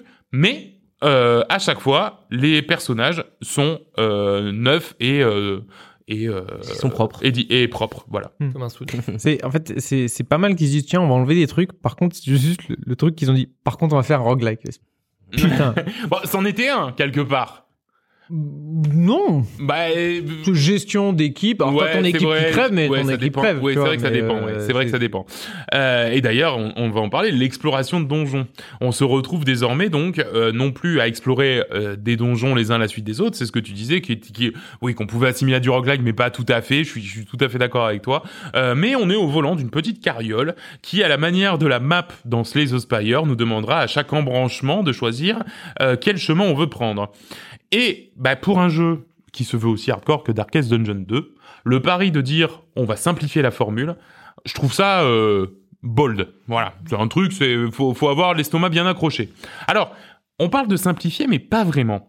Euh, même si le jeu paraît plus simple au premier abord, et c'est vrai qu'il est plus accueillant, plus facile, hein, t'as pas toute cette méta-gestion et t'as pas cette frustration de, de perdre des héros, euh, les combats se sont quand même sensiblement approfondis. Euh, si bien, d'ailleurs, qu'il y a toute une palanquée de pictos à emmagasiner, et que chaque coup doit être anticipé à fond. Euh, D'autant que les ennemis mettent euh, des sacrées patates de forain. Euh, donc... euh, Ça m'a semblé dur hein, comme jeu. Hein. oui, oui, ah bah ça, ça, ça l'est, et je pense même que les combats sont plus profonds et qu'il faut, faut plus réfléchir à tes coups que dans le premier où euh, bah, globalement si tes gars Ah ouais. étaient trop forts ils étaient trop forts quoi tu Ouais. vois euh, ils pouvaient quand même euh, laver un donjon de niveau faible ils pouvaient le laver euh, C'est ça, c'est qu'avant tu pouvais te dire j'ai des personnages de niveau 6, je vais me faire un donjon de niveau 2 juste pour farmer, je vais rouler sur tout le Voilà. monde et je vais choper des ressources là, non, tu repars.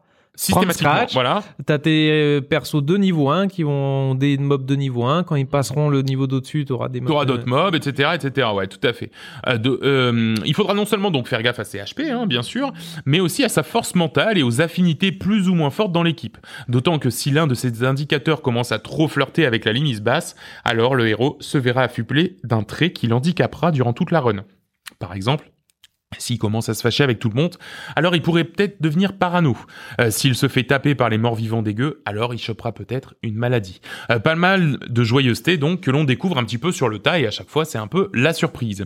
On retrouve tout de même la patte graphique chère à la série, donc et c'est- je crois même que c'est toi qui me l'as fait euh, remarquer, c'est qu'il n'y a pas d'animation du tout. C'est systématiquement des sprites fixes, mais en fait, il y a tellement de mouvements de caméra et d'effets de semi 3D euh, par aplat de couleurs et tout que bah, finalement, euh, t'as l'impression que non, bah non, mais c'est surtout que t'as l'impression que les gens ils bougent quoi. Euh, un style et puis surtout ce style comics sombre inégalé, euh, tellement inégalé d'ailleurs qu'à chaque fois que je vois un moi un jeu dans ce style, je me dis ah bah tiens euh, c'est comme Darkest Dungeon sauf qu'ils le font mieux. Dadon. Oui, ben, en plus j'ai écrit Daddon partout. Mais euh, pour le coup, ouais, euh, moi les images que j'en ai vues, c'est assez impressionnant quand même. Mais Euh, en fait graphiquement, il y a un, un truc. euh, Enfin, En fait, c'est- tu sens vraiment dans des profondeurs obscures. euh, Ouais, en fait, et dangereuses. c'est vrai. Donc, déjà, c'est vraiment graphiquement, ça inspire pas du tout la confiance et tu vois Ouais. que t'es dans un truc bresson, tu vois. Mais en plus de ça, oui, bah désolé, euh, il faut qu'on, il faut qu'on fasse venir du 18-25. Hein. Euh, donc tu vois que t'es dans un truc un peu, un peu sombre. Mais en plus de ça, euh, enfin, quand tu vois une image du jeu, tu, sais- voilà, tu sais très bien devant quel jeu t'es, quoi. Tu sais que Mm. t'es devant Darkest Dungeon. Il y a pas d'autres jeux qui lui ressemblent à ce point, quoi. Et il y a un truc un peu creepy aussi, je trouve. Non seulement, non seulement c'est sombre et tout, mais malaisant presque. pas Ouais. bien, t'es pas- Ouais, T'es pas- ouais, ouais, ouais. T'es jamais à l'aise dans ce jeu, je trouve. Même si je trouve que, alors je suis pas allé très loin dans le jeu, je crois que j'ai fait deux runs, dont une que j'ai réussi. Euh, ouais, bah le début c'est pas trop dur, non? Ah oui, mais le premier chapitre. Ah oui, oui, oui, oui. Euh, William, donc, il a fait 74 chapitres et voilà. Bah il y en a non. cinq, il y en a cinq, je crois, c'est ça, il y en a Oui, j'ai pas dépassé le deuxième. Voilà, c'est ça. Euh, il paraît que dès le deuxième, ça se, ça se corse vachement, ouais.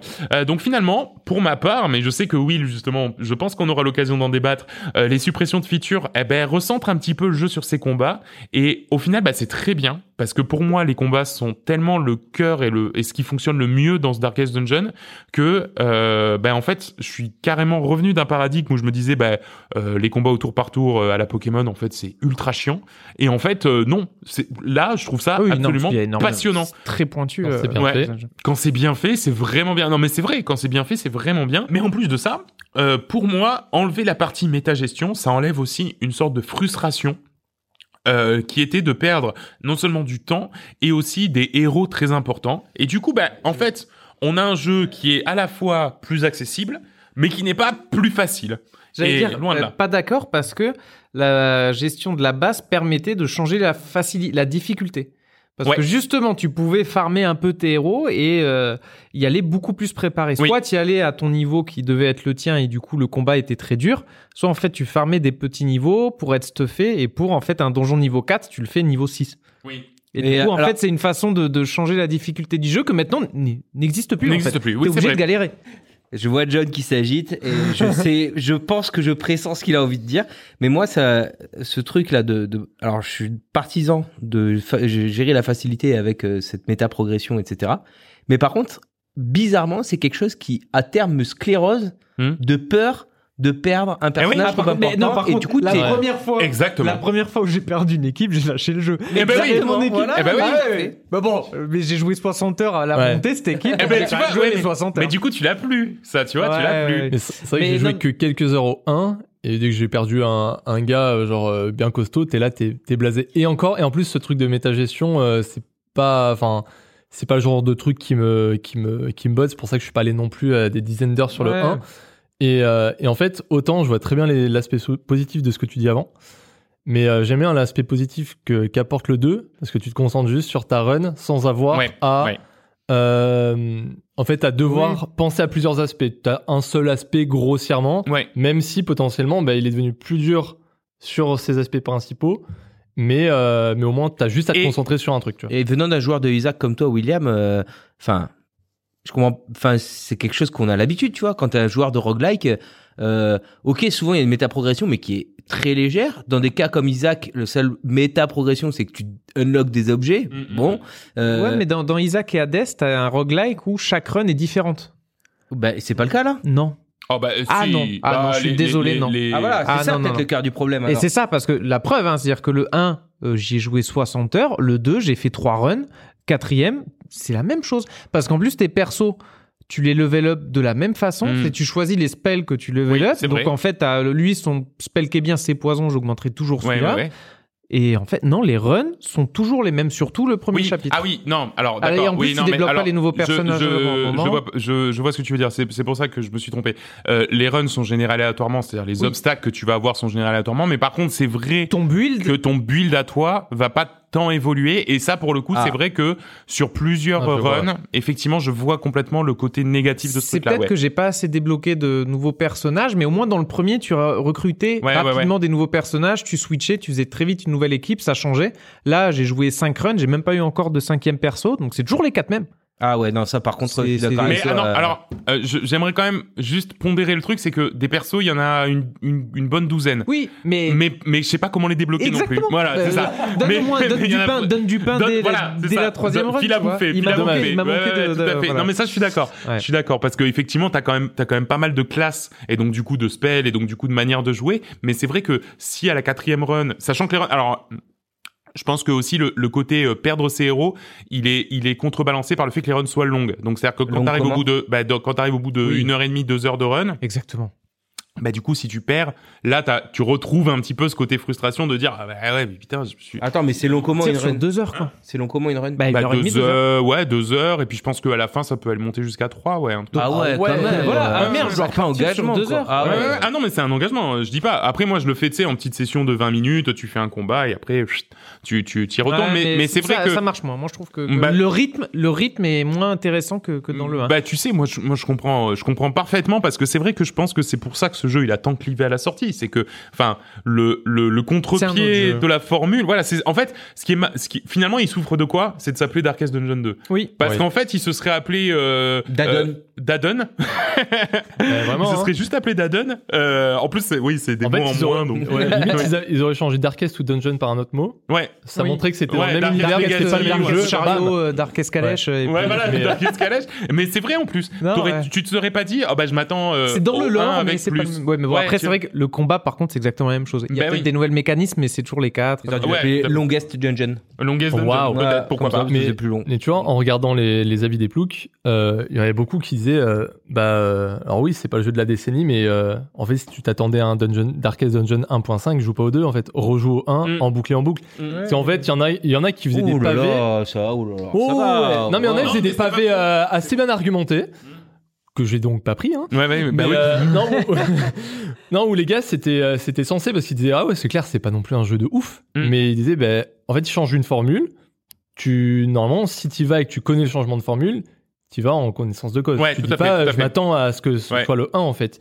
Ouais. Et, euh, et, et surtout, il disait si on ferait quoi en fait à- en prenant la même formule que le 1 pour en faire un 2 En fait, tu t'ennuierais parce mais- que tu aurais repris juste le 1 en fait. Ouais. Et... Je, je, En ouais, fait, je vois je- pas en comment fait, tu je vois pas pourrais faire comment ils auraient évoluer pu une faire vraie un- formule. Ouais, ouais, c'est ça, c'est, une euh, évolution. Comme disait Nico, c'est un bon move. C'est bien Ouais. de changer. C'est bi- C'est bien, C'est voilà. bien, et mais puis je trouve c'est que je pense que ça amène d'autres- une autre population, tu vois, parce que moi, par exemple, le 1 m'avait ultra frustré et j'ai pris beaucoup plus de plaisir dans le 2. Ouais, tu voilà, vois. Donc Donc, c'est un euh, bon move, mais pour moi, il. Mais du coup, c'est vrai marché. que, ouais, je pense que. Donc je il va marcher que- pour certains Ouais, et pas ouais, marcher ouais, pour d'autres. Mais est-ce que tu pourrais pas carrément avoir des mecs qui découvrent par le 2 Et et une fois après- qu'ils l'ont fait, ils disent Ah tiens, j'aimerais en avoir un peu plus, ils vont voir le 1. Mais je crois que Ils limite, ça changent, hein, serait, même, ça hein, serait et limite qui- mieux dans ce sens. en Bah fait. oui, en fait, qu'il l'ait appelé Darkest Dungeon 0 ou un truc comme ça, Oh, presque. ouais. Waouh Non, non, mais bon, après. euh, après, On- on fait la propale, voilà, on fait la euh, propale. mon- J'envoie un mail. Mon CV est dispo, hein, messieurs du marketing. donc, euh, donc voilà. Donc, du coup, ouais, tu voulais dire encore un truc? Non, non. Non, alors en plus, pour le coup, pour un roguelike, c'est un peu cher, ça coûte 40 euros quand même. Euh, mais voilà, moi je pense que t'en as pour ton argent, il y a 5 chapitres. Ça euh, fait 10 balles la run pour William. hein, hein. Oui, bah moi c'est 20 du coup. Mais, euh, mais euh, moi, Mais c'est vrai, tu l'as revendu. Tu l'as revendu. Non. Bah non. Moi non, il est sur Steam.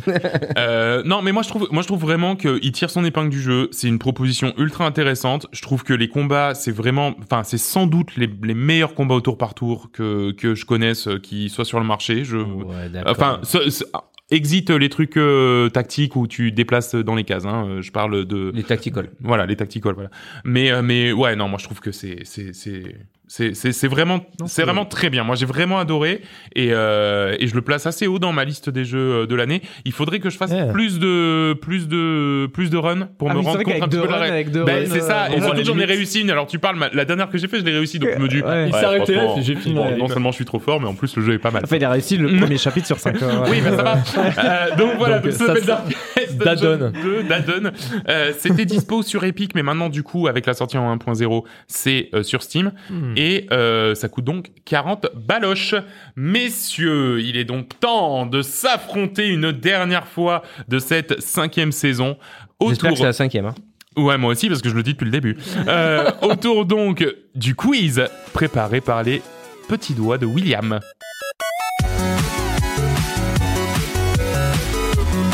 Chaîne YouTube. Alors William, à quelle sauce as-tu décidé de nous dévorer ce coup-ci? Ben alors c'est parti pour le quiz. Alors j'a- j'avais, euh, j'ai- parlé, j'ai dit à ma femme en fait, putain j'ai un quiz à faire pour le podcast. Elle m'a dit, ben, t'as qu'à décrire comment les persos sont habillés et puis euh, comme ça ils devront deviner le perso.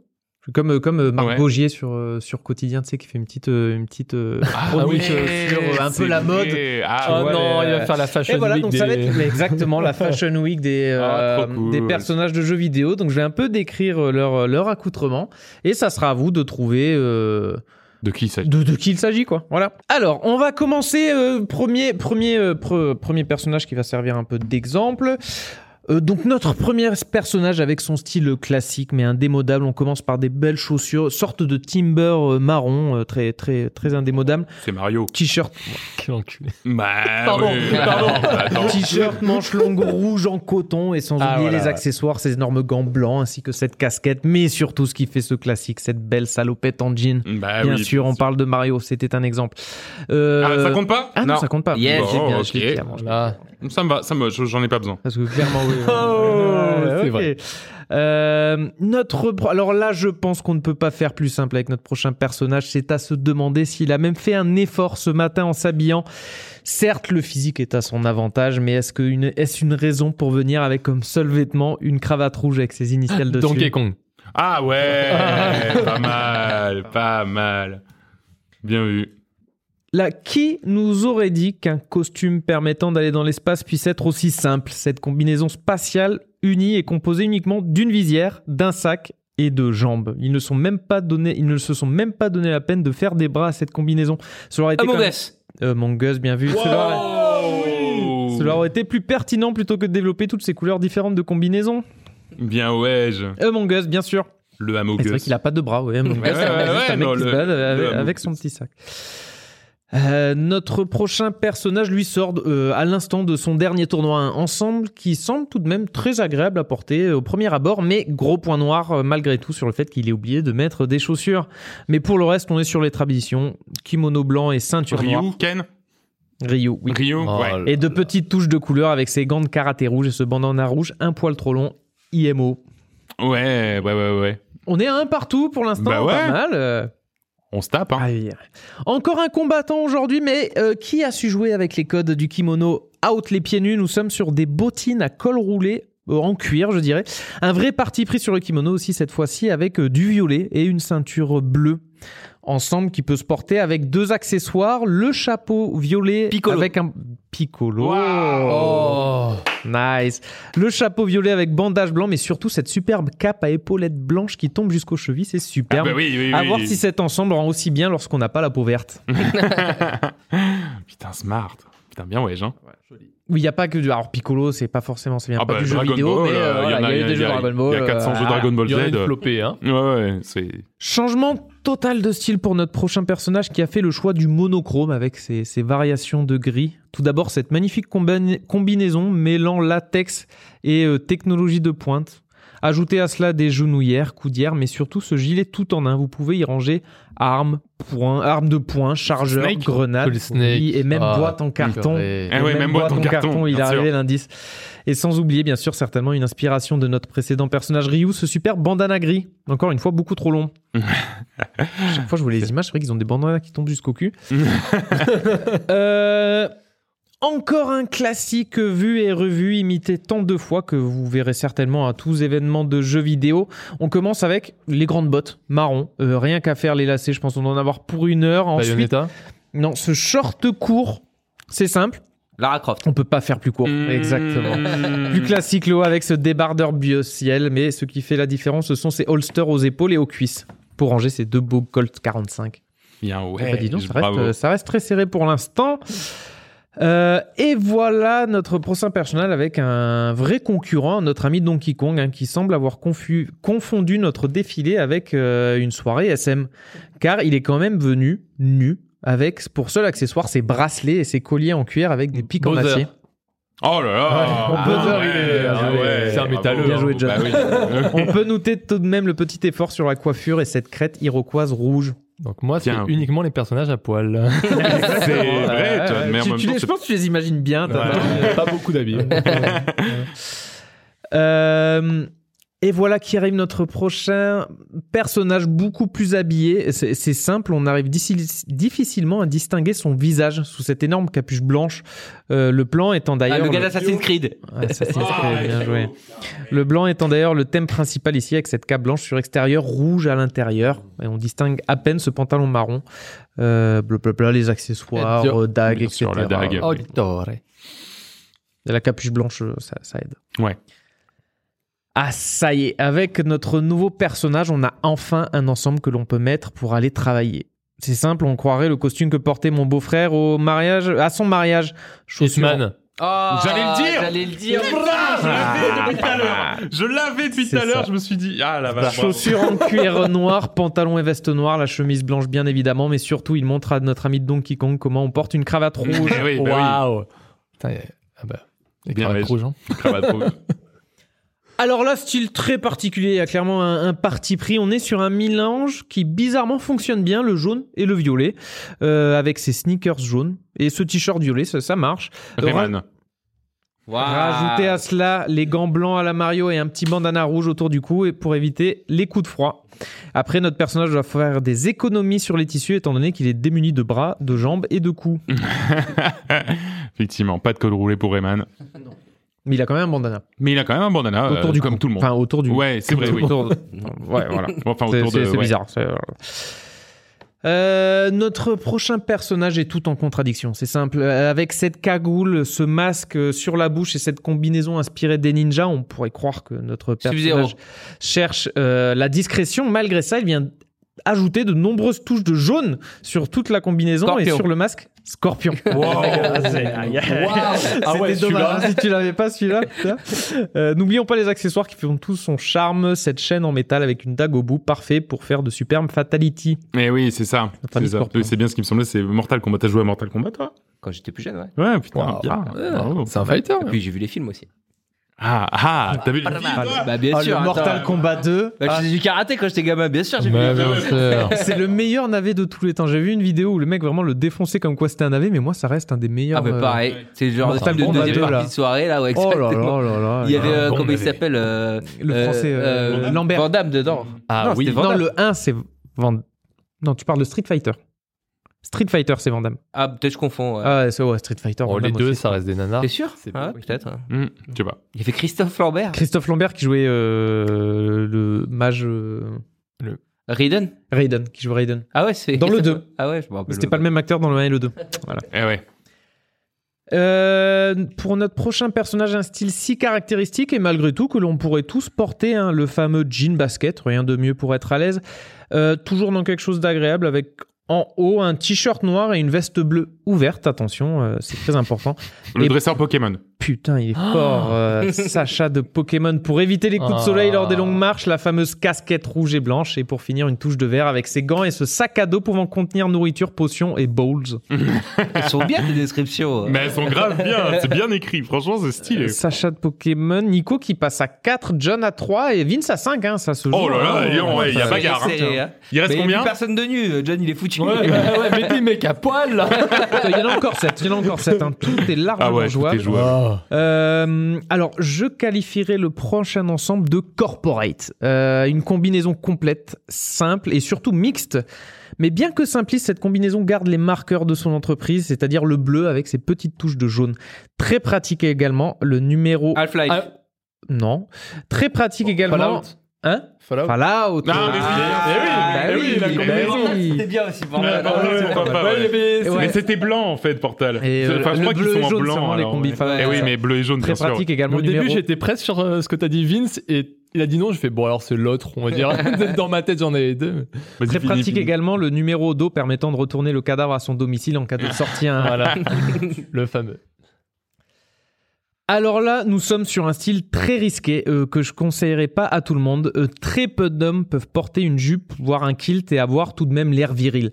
Ajoutez à cela euh, des, Kratos. des sandales ouvertes. C'est bien ça, c'est scandale.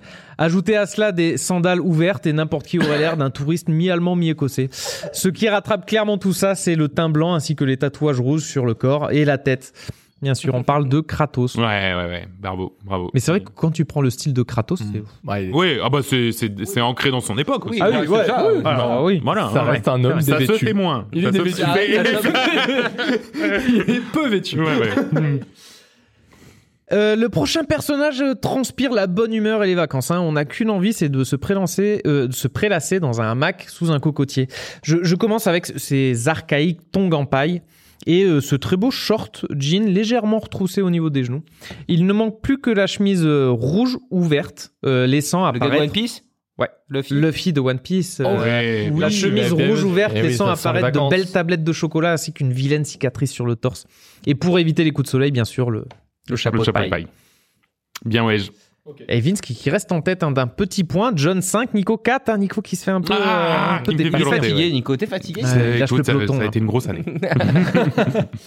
Ah là, on revient sur quelque chose de plus moderne avec notre prochain personnage, voire futuriste. Hein, euh, ensemble parfait pour le jogging, hein, avec ses baskets de running dernière génération. Sonic. Ce legging orange de toute beauté et cette veste blanche à manches longues euh, bourrée d'accessoires.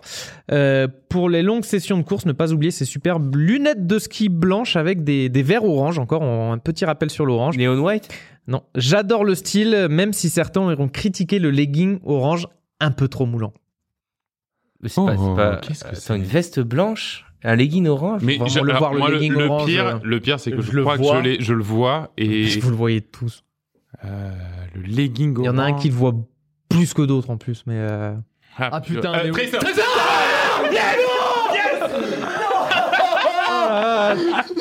Ah, je pensais pas qu'il serait compliqué celui-là. Ah oui T'es là, tu commences à visualiser tout le truc, tu fais Ah mais oui, elle est là Legging orange, putain Il a pas 50, hein Eh oui, Tracer. Allez, c'était Tracer, Tracer, ouais. Avec justement le g- critique sur les leggings orange un peu trop moulants. Eh oui, c'est vrai, On y a eu droit. Effectivement. On y a eu droit. Euh, ah et alors, il semblerait que pour notre prochain personnage, les baskets jaunes sont de retour. Euh, euh, euh, par contre, enfin, bah, bah, on va recommencer. Vas-y, c'est pas grave. Il semblerait que les Basket Jones sont de retour avec euh, notre nouveau personnage. Par contre, euh, il y a un réel fashion faux pas avec ce, ce pantacourt gonflant rouge. Je ne comprends pas ce qui est arrivé à ce personnage. Puis, Hein on ne saisit pas trop le, le fil conducteur avec cette veste bleue ouverte et ses gants blancs. Euh, notre personnage semble Euh, aussi... Kingdom Hearts. Bien joué Ah, Bien joué Comment il s'appelle Sora, mais oui En plus, c'est compliqué parce qu'à chaque épisode, il change de couleur, mais le pantacourt gonflant, alors ça, il l'a, euh, il l'a tout le temps. hein. Euh, ce personnage est également la seule personne que je connaisse ayant un porte-clés plus grand que celui de notre commentateur Nico. Euh, il en reste deux. Hein. Attends, pardon, Vince, je t'ai pas mis le point. Attends, Ah euh, bah, Ouais, ça commence comme Ouais, ça. ouais, c'est moi qui vais gagner, comme façon, par le quiz, il commence maintenant. Alors là, les amoureux du cuir vont être servis avec notre prochain personnage. Devil May Cry. Bayonetta Ah, putain, mais... C'était qui Ah, c'était May Cry. Tout d'abord, ses bottes et ce pantalon en cuir digne d'un western, ceinture de cowboy, ouais, avec ses deux holsters. Point, John. C'est Ah, vas-y, Ouais, non, mais je finis de Pour le haut, c'est euh, au choix, torse nu ou chemise noire, du moment qu'il y a ce magnifique manteau à queue de pie au- en cuir rouge, une pièce magnifique. Waouh, c'est quoi les scores à la dernière question? J'ai l'impression Là, qu'on est alors, tous on à a égalité. Vince quand même à 7, Ah. et euh, Nico à 6 et John à 5. Aïe, aïe, aïe. Ah, Euh, Alors, c'est parti. Je Euh, vais me alors, chercher, Vince. Le style de notre prochain personnage semble avoir été créé dans l'unique et le seul but de faire saliver tous les whips d'internet. Euh, la seule chose de sage dans cet accoutrement, dans cet accoutrement, c'est le noir. Euh, c'est ce noir. Pour le reste, nous sommes sur une jupe ultra, ultra courte, laissant apercevoir même les sous-vêtements. Rajouter à cela des porte-jartelles. Bah, Bayonetta. Et c'est le bingo. Non. Euh, le haut est quant à lui plus couvert avec un chemisier à manches longues, mais avec tout de même un décolleté. Faut pas déconner. Pour mettre une touche euh, guerrière tout de même, un bandage noir sur les yeux. Nier Nier Automata. Nier Bien Automata, joué, John. pas- pas très Je comptais sur toi, mon pote. Ah putain, C'est bon. Nico Je voyais je te l'ai volé. Tu me l'as volé. Bah, je t'ai Ah, volé les traceurs. hein. Ouais. Ah, je voyais Ah, clairement truc- Nico égaliser sur les yeux, ouais, c'était Nous avons notre vainqueur avec Vincent. Bravo, euh. Bah, dis donc, quel quiz Ah, il Euh, était très serré en plus. Eh ben, c'était très très bien, Ah bravo, ouais, euh, très beau. bravo, oui, là, quelle, plume. Ah, merci, euh, merci. Mélanie. Ouais, bah bah bravo, bravo, euh, et puis bravo Vince hein, qui gagne donc le dernier quiz de ce gagné quoi? de cette saison. Je, Bah, sais pas. magnifique Un pantalon mug, Euh, oui, si bah mon short. T'es à poil, je te, je te prête mon short. un Euh, de la ville d'Opio. Merci beaucoup. On va maintenant passer à la suite du programme avec les deux autres jeux auxquels on a joué ce mois-ci et on va commencer avec la musique du même compositeur que Fall Guys. Le saviez-vous? Dave What? The Diver. Eh ben oui. Ouais. Mais euh, ouais, moins, moins énervé. Oui. Mais elle est bien, elle est douce cette musique. Mais oui, petite musique chill avant d'aller euh, mettre les pieds dans l'eau euh, au bord de la plage ou, euh, ou de profiter de la piscine l'été. Parce que c'est l'été. Parce que Dave the Diver, c'est un bon goût d'été. Est-ce que vous avez déjà eu envie de, mêler exploration sous-marine et gestion de resto de sushi? Sûrement jamais dans votre vie. Ben, pourtant, Dave, Dave the Diver le fait et il le fait très bien. Donc c'est quand même un jeu qu'on a découvert très très récemment. Ah, Ouais. Vraiment, oui. J'ai vu ça popper quelque part et je me suis dit qu'est-ce que c'est que ce jeu? Et pourtant, il y a rien à part la DA du jeu et l'ambiance Oui. et le côté un peu plongé. Il y a rien d'autre qui me donnait envie parce que le truc c'est un pi- le pitch c'est une sorte de jeu d'aventure avec des, des composantes RPG qui mêlent des simulations gestion de restaurants et de l'exploration de la pêche sous-marine. Il y a trop de choses, tu vois. Tu te dis, Ouais. ouais, ça va être chiant. Et Mais, pourtant. mais clairement, Ouais. j'avais vu juste les images avec la pêche sous-marine. Je vois, ça m'intéresse pas. Quand ils ont parlé de gestion de restaurant, je... ouh, là, c'est mais c'est vrai. Ah, Et puis en plus, t'imagines un truc light gestion. Moi, je suis bien dans ce genre Ouais, de ouais, dans c'est ce ça. endroit, tu vois, euh, light gestion, machin. Bon bah voilà. Mais c'est ça. Et en fait, très rapidement, on s'est dit, on se lance. Et en fait, la boucle de gameplay du jeu fait que. Et tout un tas de choses font que bah, on a été happé. On a été mais, presque addict de ce petit jeu. Mais euh, donc, dans, dans, ce jeu, euh, dans ce jeu, on incarne donc Dave, comme, euh, comme le nom l'indique, un plongeur, euh, également pêcheur sous-marin. Et en fait, qui se retrouve soudainement à la tête d'un resto de sushi en bordure euh, d'une une sorte d'attraction touristique locale, ça a l'air d'être en Asie, Mhm. qui s'appelle The Blue Hole. Et en fait, c'est surtout que The Blue Hole, c'est un lagon qui a la particularité de euh, voir sa structure et sa faune et sa flore, euh, enfin la disposition de la faune et de la flore changer chaque jour. Voilà, bon, ça justifie le côté jeu vidéo. Ça justifie un jeu vidéo, mais c'est très drôle parce que même le jeu en lui-même, de temps en temps, fait des petites blagues sur le fait qu'il est lui-même un jeu vidéo. Enfin, genre, il, il te le rappelle, il fait Ouais. des petits pics là-dessus.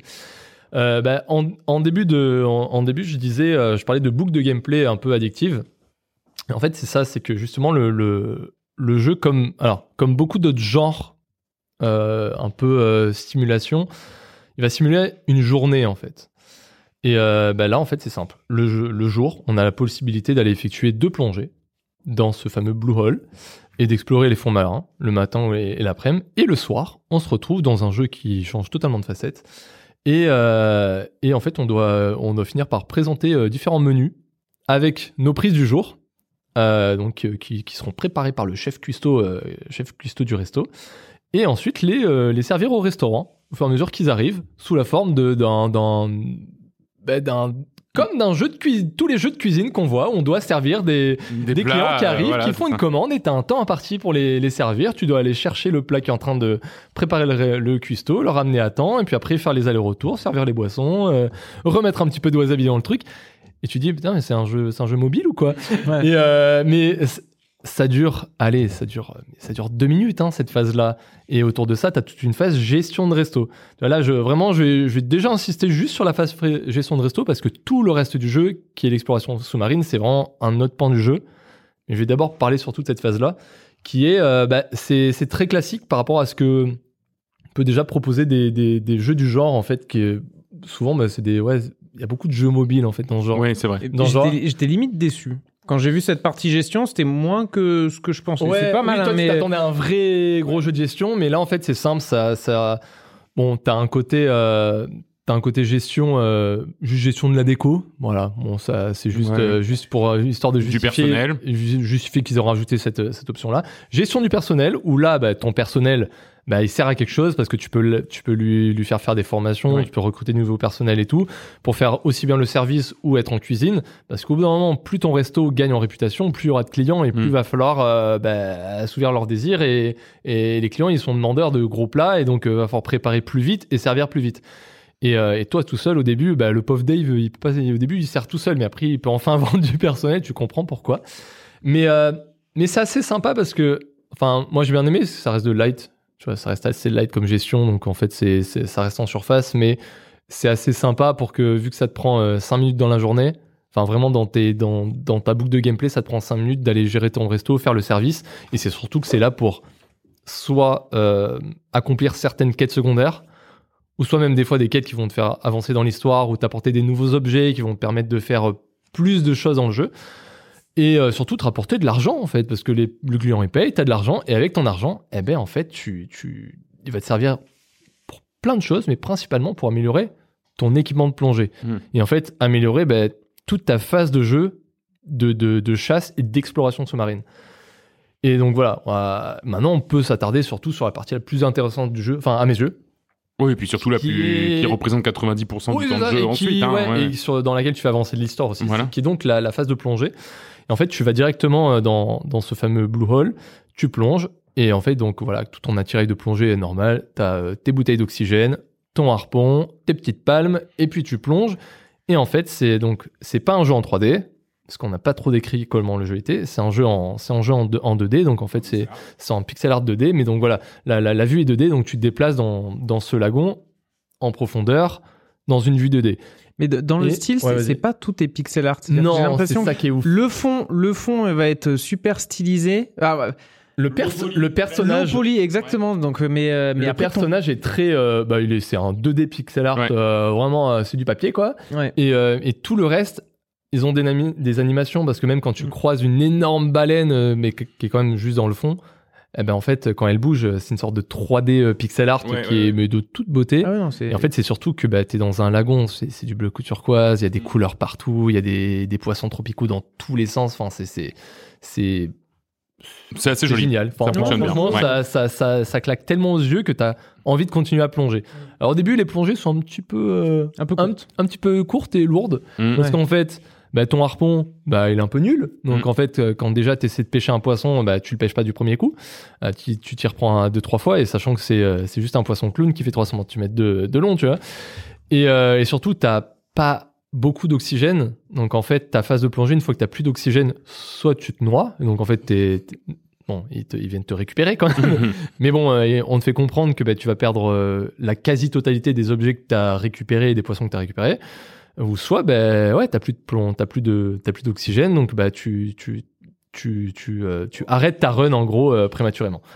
Et, euh, et c'est frustrant au début, ça dure pas longtemps. Mais l'avantage, c'est que le jeu, en fait, assez rapidement, il te permet de gagner de l'argent et améliorer ton équipement, il t'apporte plus de, choses qui te permettre d'aller plus vite, de durer plus longtemps sous l'eau. Au moment, ça devient presque anecdotique, en fait. Mais plus tard dans le jeu, mais au moins, ça devient anecdotique au point que bah, tu vas pouvoir te concentrer sur les, bah, les, les, les autres phases, en fait, de, de gameplay du jeu, euh, à savoir la gestion du resto, mais parce qu'il y a d'autres d'autres trucs qui vont se rajouter, qui vont devenir un peu plus complexes. Et surtout, tu as envie d'aller plus loin dans l'histoire parce qu'il y a une histoire.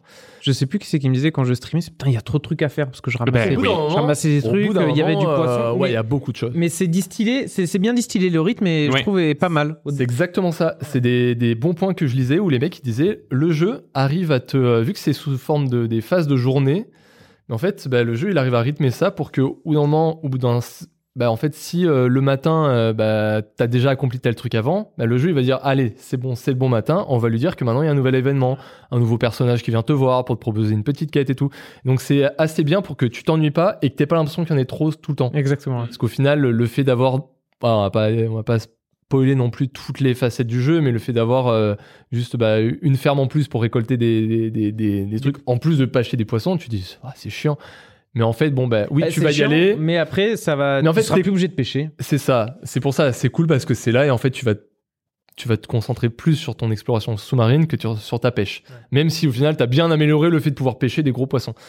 Parce que, euh, parce que des, des, des- des poissons, il y en a. hein. Ça va quand même du simple petit macro à toutes les espèces de, de, de requins. requins et, énormes. et voilà, en passant par voilà, tous les poissons tropicaux qu'il y a. Et en fait, j'ai trouvé ça, mais enfin, franchement, sur cette facette, je trouve ça trop bien. Ouais. Surtout que tu as une facette un peu collectionnite là. Tout à euh, fait. Mais oui, Avec un ça. Pokédex euh, Ouais, sans les, dire. cartes, les, le- cartes, euh, les cartes légendaires avec euh, le, le petit. euh, Oui, ah oui. en 3D. Alors, euh, ouais, ouais. Parlons-en de ça. On a donc un. Ils se sont dit, bon, on va faire un truc simple. Le mec, il a un téléphone. C'est euh, c'est c'est 2023. Il a un téléphone où toutes les applis font, les applis font tout et n'importe quoi. Même Ouais. le jeu en rigole.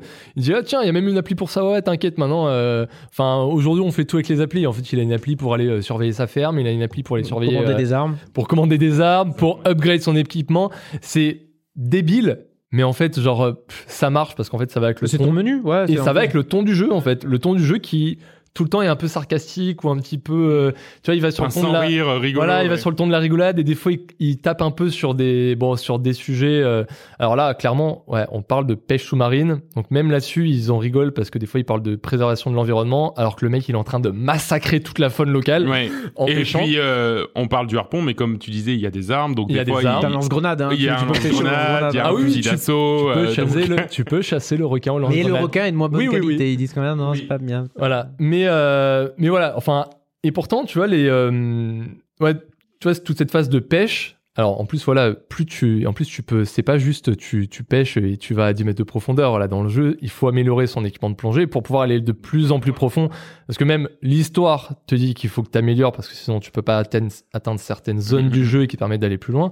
Mais même, t'as pas les mêmes espèces parce que quand t'es dans les profondeurs euh, noires, bah, t'as pas les mêmes qu'en surface où il y a les petits poissons clowns qui sont dans les, Qui rapporte Dans les anémones. plus, même au niveau de ton resto. Exactement. Et pourtant, bah, tu vois, quand à un moment donné, j'ai fait euh, ma phase de plongée du matin, que j'ai fait, qui a été bien longue parce que j'ai fait euh, plein de choses vu que je suis bien avancé dans le jeu. Et bah, la deuxième fois, je me dis, tu sais quoi, je vais me faire un truc très light. Bah, je me fais que euh, la phase où euh, bah, je suis entre 0 et 50 mètres, je me fais quelques pêches oui. de petits Ouais, poissons et tu tout. peux. Comme Et ça, en j'ai fait- pas arrêté ça. ouais. Parce qu'en fait, au final, vu que tu pêches plus facilement, vu que tu avancé dans le jeu, c'est agréable. Même t'ar- t'arrêtes, tu fais, bon, de toute façon, je suis pas full en termes de, de poids que je peux transporter.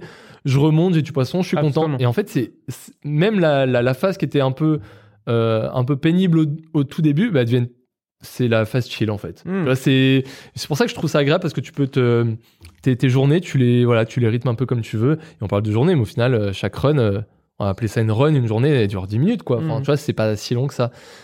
Et après, il y a aussi, bah, il y a une histoire. Hein, je disais qu'il y a une Ouais. histoire sur fond de, euh, bah, de, de bah, vraiment en fait d'exploration sous-marine. Même s'il y a tout le lore par rapport au resto qu'il faut euh, faire fonctionner, et améliorer et avoir plus de de de, de, de célébrité autour de tout ça. Mais il y a toute une histoire d'un mec qui dit ouais, il y a une ancienne civilisation sous-marine. euh, Euh, faudrait que tu trouves des traces et tout. Et en fait, c'est ça, c'est vraiment le, le fil rouge, le vrai, euh, le, le- la vraie quête principale de cette histoire. Et même ça, c'est assez, c'est assez cool à suivre et Mm. surtout que ça te débloque plein de trucs derrière. Et, euh, et là, j'arrive dans des, j'ai pas fini, mais j'arrive dans des pans du jeu où bah ça va plus loin par rapport à l'histoire et ça devient même plus intéressant au niveau exploration que pêche. Ah oui. Ouais, tout à fait. Et je trouve cool ce petit, cette petite bascule que le jeu arrive à faire parce qu'en fait, la pêche va devenir anecdotique et te dit, bah, approche plus de la fin de l'histoire. Parce que potentiellement, une fois que tu as fini l'histoire, bah, ton but c'est de faire du 100% sur le jeu, euh, Exactement. farmer Exactement. bêtement, tu vois. Et euh, bah voilà, rien de. j'ai- j'ai- je, crois que j'ai décrit toutes les facettes du jeu Ouais. et toutes les facettes sont cool. Ouais. En fait, enfin, je sais pas vous, mais moi j'ai trouvé tout Ah ça bah. cool parce que là, je dois être à 15 heures de jeu et, et, euh, et d'habitude, j'ai envie de parler d'un jeu que j'ai déjà fini. Mais là, c'est le dernier numéro et vraiment, je me suis dit, ouais, faut en parler. hein, Ouais, il est trop cool. hein. On, on en parlait tout à l'heure. Ce qui est fou, c'est que pour un petit jeu comme ça à 14 euros, là déjà, t'as beaucoup d'heures de jeu. Et en plus, si- tout le temps, ils vont te rajouter un petit gameplay différent. Quand tu pêches un poisson, déjà, t'as plein de façons différentes. Des fois, faut appuyer sur un bouton, des fois, faut euh, secouer la manette. secouer la manette. Donc là, ouais. ça peut être léger. Mais après, d'un coup, euh, il va se passer une scène où t'as as un mec, qui- ça va se transformer en jeu musical. Ah oui. What the fuck? Ah oui. Euh, J'ai pensé à Vince. Ah ouais, je- le, jeu une- musical il y a de une, scène, je sais pas pourquoi, elle est là. D'un coup, le mec, il était, il rêvait en fait, et il faisait un spectacle. Alors c'est un truc de gros boss parce que c'est un Mais énorme très weeboss, rigolo, ouais. Et en fait, enfin pas le héros, mais c'est un personnage secondaire. Et en fait, il fait des, il fait un concert avec des. Mais surtout que tu mais dis c'est un jeu musical jeu sur, de rythme, sur quoi. un petit jeu indé, ça va être de la merde avec juste de trois rythmes et c'est Mais en mieux. fait, c'est bien. il est trop bien. Bien géré. Il est hein. trop bien, t'as un système où il faut bouger le joystick et appuyer Mm. en même temps. J'ai Ouais, vu très avec peu une de jeux. sensibilité sur le joystick et tout. Enfin, Franchement, trop bien. hein. Un peu de trompette comme le jeu de trom- Oui, comme le jeu, que un t'avais. peu comme euh, pour un mini-jeu comme ça dans un jeu, euh, incroyable. T'as un jeu de cuisine, même tu vas cuisiner, tu vas découper des plats, les éplucher. T'es peut-être pas arrivé jusque Ah, là, bah mais à un moment tu fais, euh, bah, fais frire un truc, le, poisson, euh, tu prends vraiment tes baguettes, tu dois le, le faire euh, tremper dans la farine, tourner, après le redéposer, après t'as des oignons que tu dois découper d'une certaine façon, après tu dois les frire. les frire, c'est un autre mini-jeu en lâchant encore un au jeu, bon moment. Mais, ouais, mais quoi, quand tu jeu. tombes là-dessus, t'es déjà à 12 heures de jeu et putain, ils arrivent à me Et sortir. il rajoute encore un petit quelque chose. Et en fait, c'est ça qui est rigolo. Moi, c'est ce que je trouvais, c'est que, en fait, dès que tu sors d'une explo sous-marine, eh ben, en fait, il y a un nouveau truc qui se rajoute, Ouais. tu sais. Et, et toi, tu viens de passer, parce qu'à la fin, les explos, comme tu dis, elles deviennent longues, elles deviennent Ouais, une demi-heure, trois quarts d'heure. Donc, Ouais, tu sors, tu durer dis, très euh, longtemps à la fin. Il faut que je me relance dans une explo sous-marine. Bah non, non, non. En fait, ils ont prévu un, autre petit, une autre activité. Une petite- une petite sucrerie. Une petite sucrerie. en Ah, Et ouais. après, tu te relances. T'as des Non, courses de bateau à l'horizontale, faut esquiver Ouais. des trucs. T'en as, t'as d'autres phases comme ça, où un peu, je sais pas comment ça s'appelle là, quand t'as euh, un rail là. Ouais, un side scroller, t'en as deux, euh, trois, et dont à la fin un super sympa. Enfin, Il y a- il y avait un truc, c'était dans, c'était dans la, dans le trailer du jeu. T'as des courses hippiques, mais de oui, fait, j'ai oui, bien sûr. 100%, j'ai fait 100%. Ah bah, ah, mais en même temps, Ah, c'est trop rigolo. Ah ouais, Franchement, c'est trop rigolo. ça, ça m'a fait marrer. vrai. Enfin, genre, il y a. Ah oui, t'as le jeu du crocodile. Euh, Ouais, vous avez tous joué au jeu du crocodile avec Ah les oui. doigts. Ben t'as ce jeu-là, t'as ça dans Mais le jeu. en plus, en général, quand, quand, quand t'as un jeu comme ça qui a une proposition forte, moi je suis plutôt partisan de dire va au bout de ta proposition Ouais. plutôt que d'essayer de diversifier ton truc avec Ouais. des trucs inutiles. Et là, il fait exactement l'inverse de ce que je dis généralement d'un jeu. Euh, fais confiance à ton gameplay, euh, n'essaie pas d'en rajouter trop. Bah là, il fait exactement l'inverse. Mais il et fait bien. Tout fonctionne. Bah, je, sais, je sais pas comment ça, ça arrive à marcher. Ça, ça. L'infiltration est très nulle. Ah bon, il y a Oh, quand même des trucs. Ah oui, je- je me oh, souviens. Ah oui, la phase nul. d'infiltration. Ouais.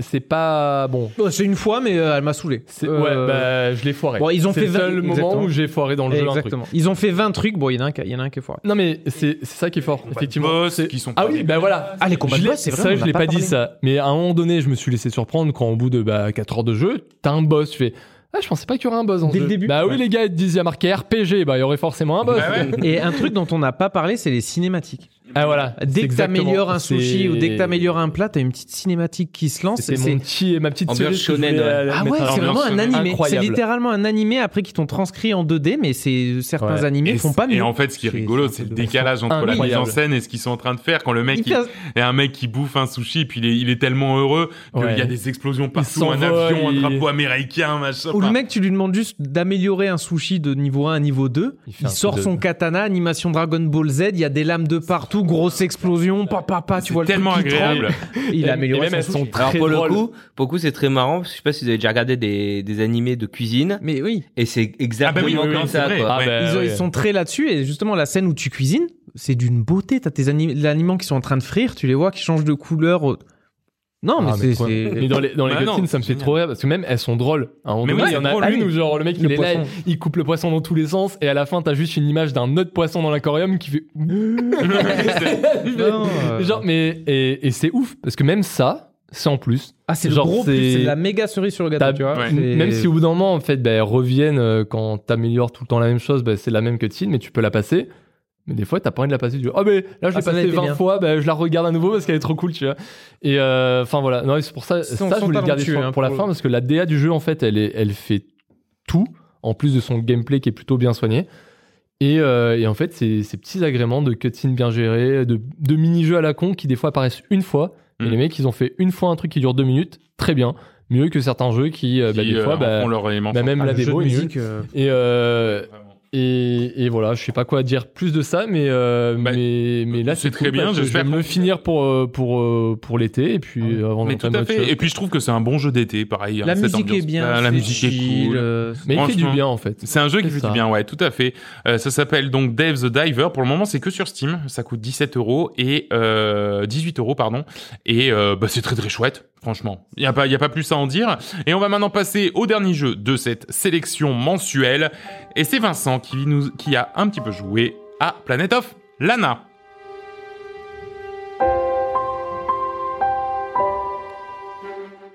Planet of Lana. Donc c'est un jeu de plateforme puzzle euh, type cinématique. C'est développé par Wishfully Studios et c'est édité par Thunderful Publishing. Et donc c'est sorti là il y a un mois à peu près. Ouais, c'est ça. Euh, donc euh, en juin 2023. Euh, ce qu'il y a à dire sur ce jeu, c'est un jeu très beau. Donc avec des dessins magnifiques sur un espèce de jeu en trois plans avec des animations Mm. au premier plan, un espèce de, de, de plan intermédiaire et surtout à chaque fois des fonds assez magnifiques, euh, des palettes de couleurs douces adaptées aux différentes ambiances et une animation de l'univers environnant vraiment bien fait. On sent le monde vivant autour. On a l'impression de, de, de faire de faire partie de, de quelque chose de d'assez euh, euh, mystique presque. Mm. Euh, les interactions avec tout ça en plus sont assez mignonnes. Euh, tu, il va y avoir des espèces de petits yeux qui s'ouvrent sur des petites créatures, etc. Et le petit plus, donc dans le jeu on est poursuivi, il y a une petite créature qui nous accompagne que l'on peut caresser. Ouais. C'est donc un bon plus. Euh, une ambiance sonore plutôt agréable. J'irai pas plus loin. Non, c'est vrai. Il y a C'est pas, bien, la mais musique c'est est pas- bien. voilà. Ça ressemble à du sous euh, Miyazaki. Tu sais, c'est un peu, voilà, c'est un peu ce, ce style-là, mais sans être. euh, C'est déjà une belle comparaison. Ouais, ouais, ouais. Non, mais autant. bon, je, je trouve que. Du Mi Miyazaki. Mm, Je- J'ai tenté pas- un truc. on On, coupe pas, on coupe, hein. Non, je vais la laisser. celle-là. je vais couper toutes les miennes, mais la tienne. Euh, l'histoire, l'histoire est assez lambda. Donc euh, le monde est, est beau, un peu primitif, quand tout à coup des robots géants débarquent de l'espace Ah oui. et capturent les êtres vivants. Ça fait très euh, la guerre des mondes. La guerre des mondes, ouais, ça ressemble vraiment à ça, ouais. Euh, le personnage principal, Lana, voit son meilleur ami se faire kidnapper sous ses yeux et se lance à sa recherche, accompagné par une petite créature mi-simiesque, mi-rongeur, qui l'aidera avec les différentes énigmes que propose l'environnement. Sympa, rien de révolutionnaire. Un petit peu, euh, comment dire, moi je trouve qu'il y a quand même un petit peu de quoi accrocher, tu vois, de se dire, bon, c'est quoi ces créatures, euh, euh, faut aller retrouver le copain, il y a une petite phase d'introduction qui te, qui te fait t'accrocher un peu au copain, donc Oui. dis, tu vois, t'as quand même un peu un enjeu au départ qui est pas, qui est pas déconnant. Il y a un petit enjeu émotionnel quoi. qui est intéressant, Voilà, euh, euh, intrigant. Ouais. Voilà. Mais en fait, je trouve que la promesse est sympa, l'exécution l'est moins, Ouais. puisqu'en fait, euh, donc c'est un cinématique platformer où on se déplace en 2D le long de ce monde là, Mm. Euh, et tout au long du chemin, il va y avoir des espèces de d'énigmes, puzzles vite fait. Ouais. euh, qui vont nous empêcher d'avancer. Ça va être euh, un, un robot euh, qui va surveiller une zone en faisant des allers-retours. Il faut réussir à passer sans qu'il nous voit. Euh, il va y avoir des plateformes à déplacer, des leviers à activer pour atteindre telle zone. Envoyer sa petite créature nous aller chercher la corde ou lui faire croquer un câble pour que telle plateforme tombe, etc. Les énigmes sont relativement simples, surtout si on est un habitué des jeux vidéo, parce que vraiment ça réinvente pas du tout la roue. Il y a, il y très peu de surprises. C'est des poussages de blocs pour pouvoir monter un peu plus, quoi. Ouais, Enfin, voilà, tu ouais. peux, tu peux le résumer comme ça presque. Hein, c'est vraiment. avec des fois des points de difficulté que je lierais principalement à la justesse des timings, Ouais. où vraiment euh, euh, bah, tu, tu regardes euh, deux trois fois le pattern de- du méchant pour voir à quel moment tu vas pouvoir y aller, tu te lances un tout petit peu trop tard, il te voit, tu meurs, tu dois recommencer. Mm. Alors que t'as vraiment compris ce qu'il y avait à faire, c'est juste bon, ils avaient Ouais, pas besoin quoi, enfin vraiment dommage quoi. Euh, donc le système d'interaction avec la créature MUI qui permet de jouer avec des leviers, plaques. Donc c'est pareil, on lui dit vas-y mets-toi sur telle plaque, tel levier, etc. Après plus tard, il se passe des, des trucs un petit peu plus complexes, mais qui sont vraiment euh, on peut lui demander de faire un petit peu plus, mais voilà quoi. Mais moi justement, moi je trouve que c'est là que, y a, que toute la limite du jeu en fait, elle est sur sur cette créature, c'est-à-dire que dans un cinématique platformer, surtout un jeu de puzzle, il, le fait de contrôler en plus ce petit truc, c'est laborieux. Tu vois C'est très laborieux. Tu vois, Il y a plein de fois où je, où je meurs parce que j'appuie sur le bouton avec Voilà. vas-y va là-bas. Oh. Et, et en fait, euh, en fait, tu, tu- même si les énigmes sont pas folles, euh, ok. Mais si au moins c'est que toi, tu vois, qui est un peu garant de, de toute cette manipulation et tout, là, il faut que tu ailles envoyer la créature et puis après, il faut que tu lui refasses un chemin pour qu'elle puisse revenir sans se faire attaquer par le monstre et tout. Moi, ça, ça me, c'est là où je me suis dit, bah, c'est dommage. Ça, c- ça, c'est une fausse bonne idée d'avoir mis la créature en plus. C'est mignon. Ça rajoute- En mignon. vrai, t'enlèves la créature, tu joues même pas au jeu, je pense. hein. Ah, je sais pas. Moi, je, moi, je pense qu'il aurait été moins laborieux et peut-être plus agréable à parcourir, peut-être plus fluide, tu vois. Peut-être, ouais, peut-être. Tu vois, moi, c'est moi, c'est ça qui m'a un peu embêté. Ouais, j'ai dit, au final, on avance euh, partagé entre ennui et émerveillement visuel, satisfaction de résoudre rapidement des énigmes et frustration de rater parce qu'on n'a pas couru euh, pile au bon moment. Quoi. Ouais. Ou alors euh, parce que justement, les commandes de la créature étaient euh, vraiment pas évidentes. Pas évident. Euh, restez appuyé sur R avec le joystick gauche, vous montez, vous visez au bon endroit. Ouais. Vous appuyez sur A, puis vous allez vous cacher, et puis après vous appuyez sur Y, et puis ah, bon. C'est Red Dead ou quoi? C'est ouais, Red Red Dead au début, ouais. Ouais, c'est c'est pas foufou quoi. Euh, L'idée est bonne, l'exécution pas folle quoi. Donc euh, une belle balade dans un jeu assez complanta- com- assez contemplatif, finalement pas super intéressante malgré des enjeux qui donnent envie d'en savoir plus, hein, Ouais. comme disait Nico. Tout de même, ouais. euh, et qui en plus euh, euh, graphiquement sont bien exécutés. C'est-à-dire que euh, euh, comment ils attirent ton attention sur le fait que tu as envie de découvrir, c'est que euh, graphiquement c'est c'est c'est bien fait, c'est intrigant. C'est Ouais. vraiment des, des espèces de robots géants que tu vas distinguer euh, à au-dessus de l'horizon. Tu sens que vraiment c'est énorme. Il va y avoir des jeux de lumière. Tu sens que le robot il fait des appels. Tu Ouais. comprends pas trop. Ce Et puis des jeux de caméra aussi, tu sais, que ça se recule. Alors Ouais. d'un coup, t'as toute la big picture, tu dis, voilà la vache, c'est assez impressionnant. Et puis tu reviens, tu te ressens sur toi tout petit. C'est, c'est, y a, en fait, il y a plein de bonnes idées, mais moi, moi, vraiment, ce, ce truc de puzzle lambda, plus euh, euh, la petite créature à contrôler, ça m'a, ça m'a tué. fait, t'as- t'as l'art, le design et tout qui est trop Ouais, beau, sauf qu'ils ont dit bon, on fait quoi maintenant comme jeu? Euh, dis, Merde, Ouais, pas c'est ça, trop en fait, c'est d'idées, de gameplay. euh. Ouais, c'est ça. Et, euh, franchement, il l'aurait coupé en deux parce que tu sais les, les, les autres cinématiques platformers comme Limbo ou ou, euh, ou euh, je sais plus lequel on avait Inside. fait Inside, c'est des Hmm. trucs ça dure deux heures. Donc tu vois, tu coupes le truc en deux, tu fais que des parties et, et comme ça l'histoire avance vite et tu sens que l'histoire avance parce que là pour le coup, quand tu fais tes énigmes, tu sens que Bah, après, tu ils fais une avaient- énigme pour pas faire de pour Ils pas avaient, avancer, ils avaient Ouais. peut-être peur du backslash. euh, Putain, c'est un jeu qui dure deux heures. euh, Il est dans le Game Pass qui dure Ouais. deux heures, on s'en fout, tu vois. Hmm. C'est c'est au contraire, tu le télécharges. Là, il est donné pour 4 heures. Euh, moi, j'ai fait deux sessions de 45 minutes, euh, une heure. À, à la fin, j'avais rien à faire, hein. Mais à la fin, j'ai posé la manette en disant, bah, je vais faire autre chose. c'est bon, là, j'ai eu ma dose, quoi. tu Ouais, vois. non mais je suis, je suis assez- Non, et ouais. ouais, y a- c'est c'est du déjà vu quoi, c'est c'est dommage, c'est dommage. Ouais, par, bon, j'ai, peut-être que je le finirai juste pour connaître cette fin. Ouais, bah moi parce aussi. c'est pense. intrigant quand même. Mais par Ça contre, fait un veut peu dire- jeu d'été aussi, tu sais, dans les couleurs et tout. Oui, ouais, ouais, non, vraiment graphiquement, c'est assez Ouais. joli. Et puis peut-être, tu sais, t'as ces moments où, où vraiment tu cours juste pour courir, euh, le paysage défile, Ouais. euh, l'u- l'univers est beau. Et Et c'est encore ça qui réussit le mieux.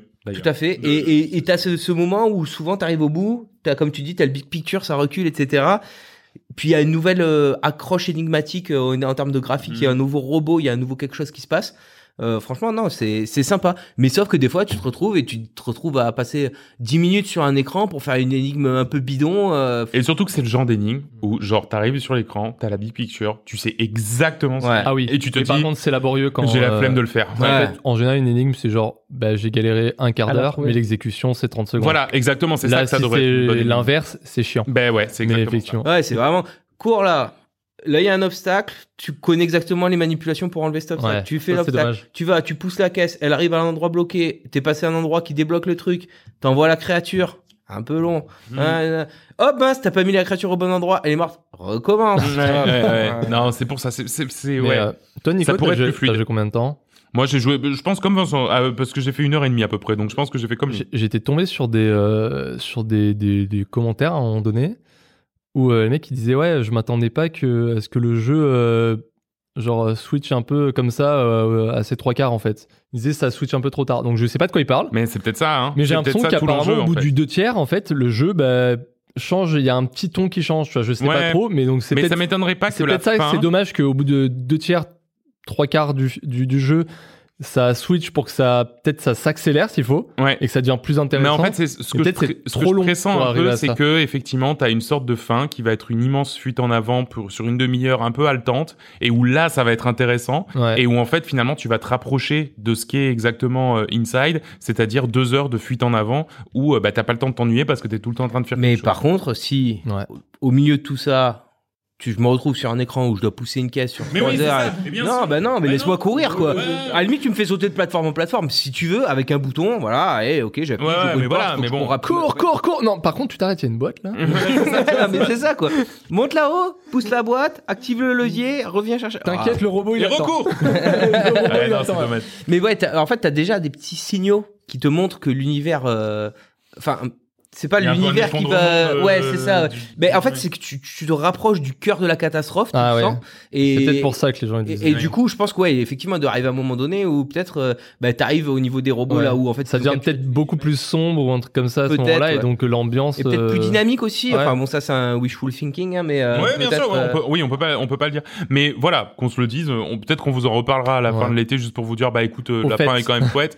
mais voilà, c'est pas. Mais par contre, ouais, je pense que c'est un jeu qui est agréable à faire, genre sur un écran de télé avec, euh, euh, tu vois, t'as as 4 heures à tuer, euh, t'as t'as une personne à côté de toi qui s'ennuie, tu mets ça à la télé, les énigmes elles se font à deux en brainstorming, ça peut être un moment sympa avec une petite histoire, why not Mais un jour de pluie où t'as rien à faire, donc là pour l'été c'est pas quand même euh, Ouais. optimal. Mais euh, bon, Et- et voir- Il y aura, il y a plus de saison. Voilà. voire même à un moment donné, tu nous disais, euh, ce serait peut-être à, à, à filer à, à quelqu'un qui, qui, qui veut Oui. découvrir ou qui connaît pas forcément trop le jeu vidéo et qui aurait besoin d'un truc un peu euh, tranquille pour commencer. Tu Ah, vois. pour le coup, moi je trouve qu'il fait un peu jeu old school Oui, Ouais. dans son fait. approche. Ah, euh, peut peut-être vois, genre, en pour 2023, les gens qui vont aller chercher des jeux indés, Ouais. euh, en général, euh, Ouais, ils ça, ont déjà fait ça, quoi, tu vois. C'est ça le problème de la proposition, c'est que Non, ça puis- fait jeu indé, quasiment, enfin très peu de monde en a entendu parler, à part ceux qui se renseignent sur le jeu Mhm. vidéo. Mais, la- enfin, mais le public, c'est pas le grand public. Ouais, final, le grand public, il voit Ouais, que ce mais qui même- sort à Micromania, en fait. Ouais, mais, Donc, mais même, euh, enfin, je veux dire, euh, Ouais, même, même si tu vas chercher du cinématique platformer, il y a d'autres trucs mieux Oui, oui. qui, ont- qui existent et du coup, c'est vrai que c'est un peu dommage. Donc voilà. Ça s'appelle Planet of Lana, euh, c'est sur, le Game Pass. et je pense que ça doit coûter une vingtaine d'euros euh, sinon. C'est trop. c'est dit. Mais euh, alors, même si Vincent pense ça, qu'en pensent les ploucs? Eh, la même chose. non, euh, on va commencer par Diablo Notre- notre 4. époque, avec, Oui, oui, euh, c'est vrai, il vient vraiment de t'insulter. c'est- commencer par Diablo 4 avec euh, Gauchoissou qui met un 13 sur 20 quand même. hein. Il dit J'ai largement préféré The Witcher 3. Oui, Je- bah c'est pas du tout le même jeu. Donc, euh, Bah ouais, moi aussi. ouais. Quand j'ai joué à Mario Kart, je me suis, j'ai quand même préféré Tetris. Non, Diablo 4 est bon, mais abrutissant à la longue. Il y a trop de mobs. Ils auraient dû en mettre moins, mais des plus puissants. Ce qui est dommage, même si l'ambiance du jeu est pas mal. Mais c'est un hack and slash. Bah oui, c'est ça. Ouais. Et il finit par Dommage, il n'y a aucun choix dans l'histoire et aucune romance. Ah ouais. Ah oui, d'accord. Mec, il est là pour Ken, Vraiment, euh, Il est là pour ça. Il voulait The Witcher 3. Ouais, ouais, ouais. Je- Ouais, ouais. Il, a, il a prévenu en premier. Ouais, ouais, ouais, il a dit. Hein. Euh, ah, Il y en a un qui met un gros 0 sur 20. Z- 10 ans Zéro. d'attente pour Zéro. ça. Ouais, ouais, 0. Il y a du 0. Il y a du sale 0. 10 ans d'attente pour ça. Blizzard est définitivement finito pour moi. Battle.net, poubelle. Full bug de partout. La monture injouable. Les side quests, on en parle. Incompréhensible, mal branlé. La voix du personnage, jamais vu un fail pareil. En fait, on vit une génération où le jeu vidéo est devenu à chier. Merci pour ces dobs. Waouh! Il était colère, lui, hein. Ouais, lui, il est Ouais, pas content. surtout hein. qu'on vit une génération où il n'y a jamais eu autant de jeux qui sortaient vrai, et c'est devenu euh, angoissant. Mais, euh, mais voilà, bah, je joue à autre chose, hein, Laz Freux. Et euh, Rémi euh, finit par aussi un 0 sur 20 parce que lui il en a gros. Il dit euh, juste la bande-annonce avec sa musique de rap de petite princesse d'aujourd'hui qui ne respecte plus rien et se croit le roi du monde. Je mets le 0. Le jeu est nul. Le mec, Je- il a mis zéro sur la bande-annonce. Sur la musique de la bande-annonce. Waouh. Ouais, il a trouvé que la musique de bande-annonce de Petite Princesse, ben, ça valait zéro. Le jeu est nul. Je suis très fâché. oh, c'est mignon. Ouais, c'est mignon. Oh, ça m'a fait. C'est mon fichier suis- Ouais, c'est ton fils, c'est ça. ouais. Je suis très fâché de voir qu'on est rendu là. On fait des jeux que pour l'argent rapide. En gros, s'ils ne sont pas capables de faire mieux que l'autre d'avant, pourquoi faire ça avec 67 points d'interrogation derrière? J'ai compris. Ah oui, d'accord. Ok. Voilà, ça valait. le- Ouais, c'est vrai. Sa question est légitime. Euh, Darkest Dungeon, bien sûr. Il y en a qui recommandent. Excellent jeu. Tout le monde, Tout le monde s'aime, puis rentre en crise et meurt sur un dot. Le narrateur m'humilie. Très bonne ambiance globale, je recommande. Ça donne envie de jouer, quoi. Ouais, ouais, c'est vrai qu'il y a un narrateur qui vient ponctuer un petit peu, c'est rigolo. Euh, puis un autre qui recommande également, euh, il met une véritable dinguerie. Attention aux ascenseurs émotionnels sur ce jeu, vous passerez de l'orgasme à la dépression en très peu de temps, c'est terrible. J'ai développé une vilaine addi- addiction à ce jeu. Si vous connaissez un centre qui traite ça ou des spécialistes, je suis preneur. Très bien, bah, c'est un appel à l'aide. hein. C'est- Si- toi, Nico là- Tu- toi Non, Non. pas du tout, je vraiment fait que de run. Donc. Ah ouais. euh, Dave the Diver, Ah oui. Il y en a un, il dit, alors c'est en anglais, j'essaie de faire un, un live, euh, live traduction. Euh, vous savez, euh, quand euh, parfois vous êtes avec vos potes, waouh, ah oui, et vous leur dites, ah non, là, je sais pas, je suis trop crevé, je suis au lit, mais en fait vous êtes en train de jouer à ce jeu single, play- ce single player, player game auquel tu es totalement addict. et voilà, ça c'est Dave the Diver à 100%. Euh, et Planet of Lana, il y en a un qui recommande parce qu'il dit euh, le chat pleure quand tu meurs. Voilà. Ouais, c'est vrai. Ah, voilà. Alors, Ouais. Et un autre qui recommande pas, je vais pas tout lire, mais il dit More like Planet of Nada. C'est comme ça que je voulais. C'est comme ça que je voulais le décrire vide. En gros, voilà, il dit euh, ouais, le, le jeu manque, même si c'est une énorme proposition visuelle, il manque de diversité dans son environnement et dans son gameplay. Blablabla, blablabla, mais c'est un peu ce que t'as C'est un peu ce qu'on a dit, on va dire ce que vous avez dit. Tout à fait. Et voilà, c'est tout. Merci beaucoup pour cette session de Plouk. On va maintenant regarder ce qui se passe dans le viseur.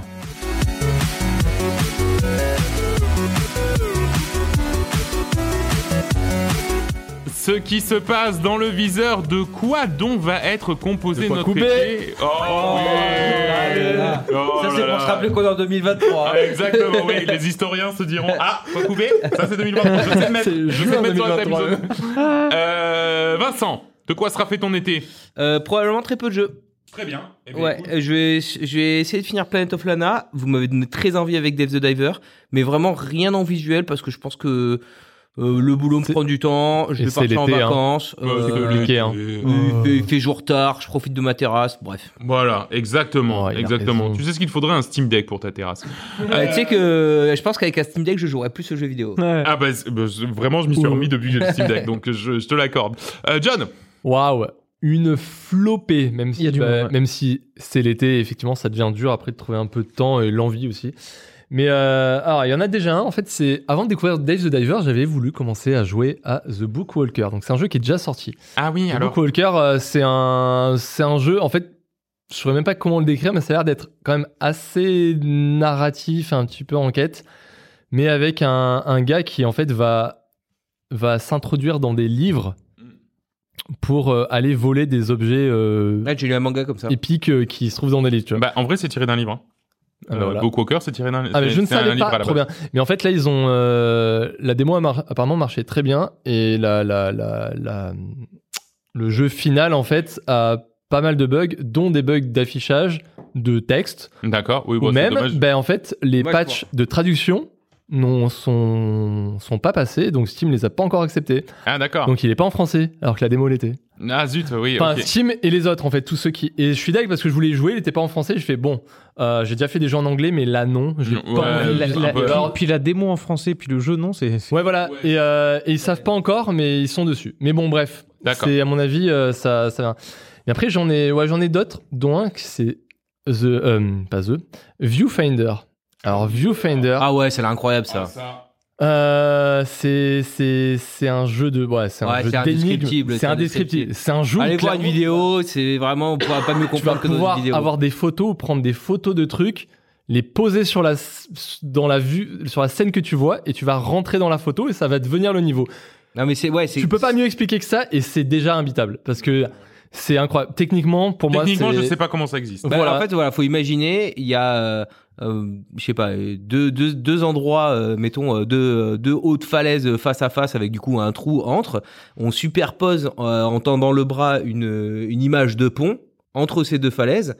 Et en fait, on, Bah. on valide et le pont devient réalité. En fait, c'est-à-dire que euh, même si on, on contourne, on se met par exemple sur le Ah côté ouais. de la Ah oui, photo, bah, en fait fait, le, pont niveau, maintenant quoi. fait Enfin, partie de la réalité. Ouais. Et euh, c'est-à-dire que la vue qu'on imagine en, en, en superposant la, le- la photo à, Mm. à la réalité devient la réalité. Ouais. C'est vraiment bluffant. Ah, mais, il a euh, vraiment dû se dire avec une photo comme ça, oh, j'aimerais trop pouvoir poser ce truc Non mais là. c'est c'est ça, c'est. Ah, techniquement, Ouais, je, ouais, je sais pas. Parce que j'ai vu des trucs où genre euh, il arrive à récupérer un objet en mettant une photo, etc.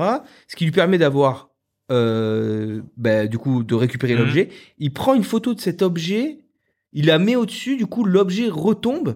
Et du coup il a deux fois l'objet Oui. et après il utilise ces deux objets. Enfin, Non, non, mais c'est. c'est ça- incroyable. Non mais c'est c'est c'est ouf. Donc ouais, lui il sort le, le 18 juillet. euh, si jamais il y a un jeu auquel je vais jouer dans l'été, ce sera peut-être lui parce Ouais, que même si aussi, ouais. potentiellement c'est pas long parce qu'il y a moyen de se flinguer le cerveau, mais euh, ça me va. Oui. Ouais, vraiment après- si la proposition elle dure 2-3 heures. ouais c'est voilà, moi c'est quoi, juste hein. pour la proposition en fait. C'est vraiment c'est comme disaient certains, ça c'est John Core. Je fais Ouais, ouais, ça c'est vraiment 2000%. John Core, ouais. Ça fait, ça doit faire plus d'un an que le mec je le suis sur Twitter. Je suis mais sors ton jeu quoi.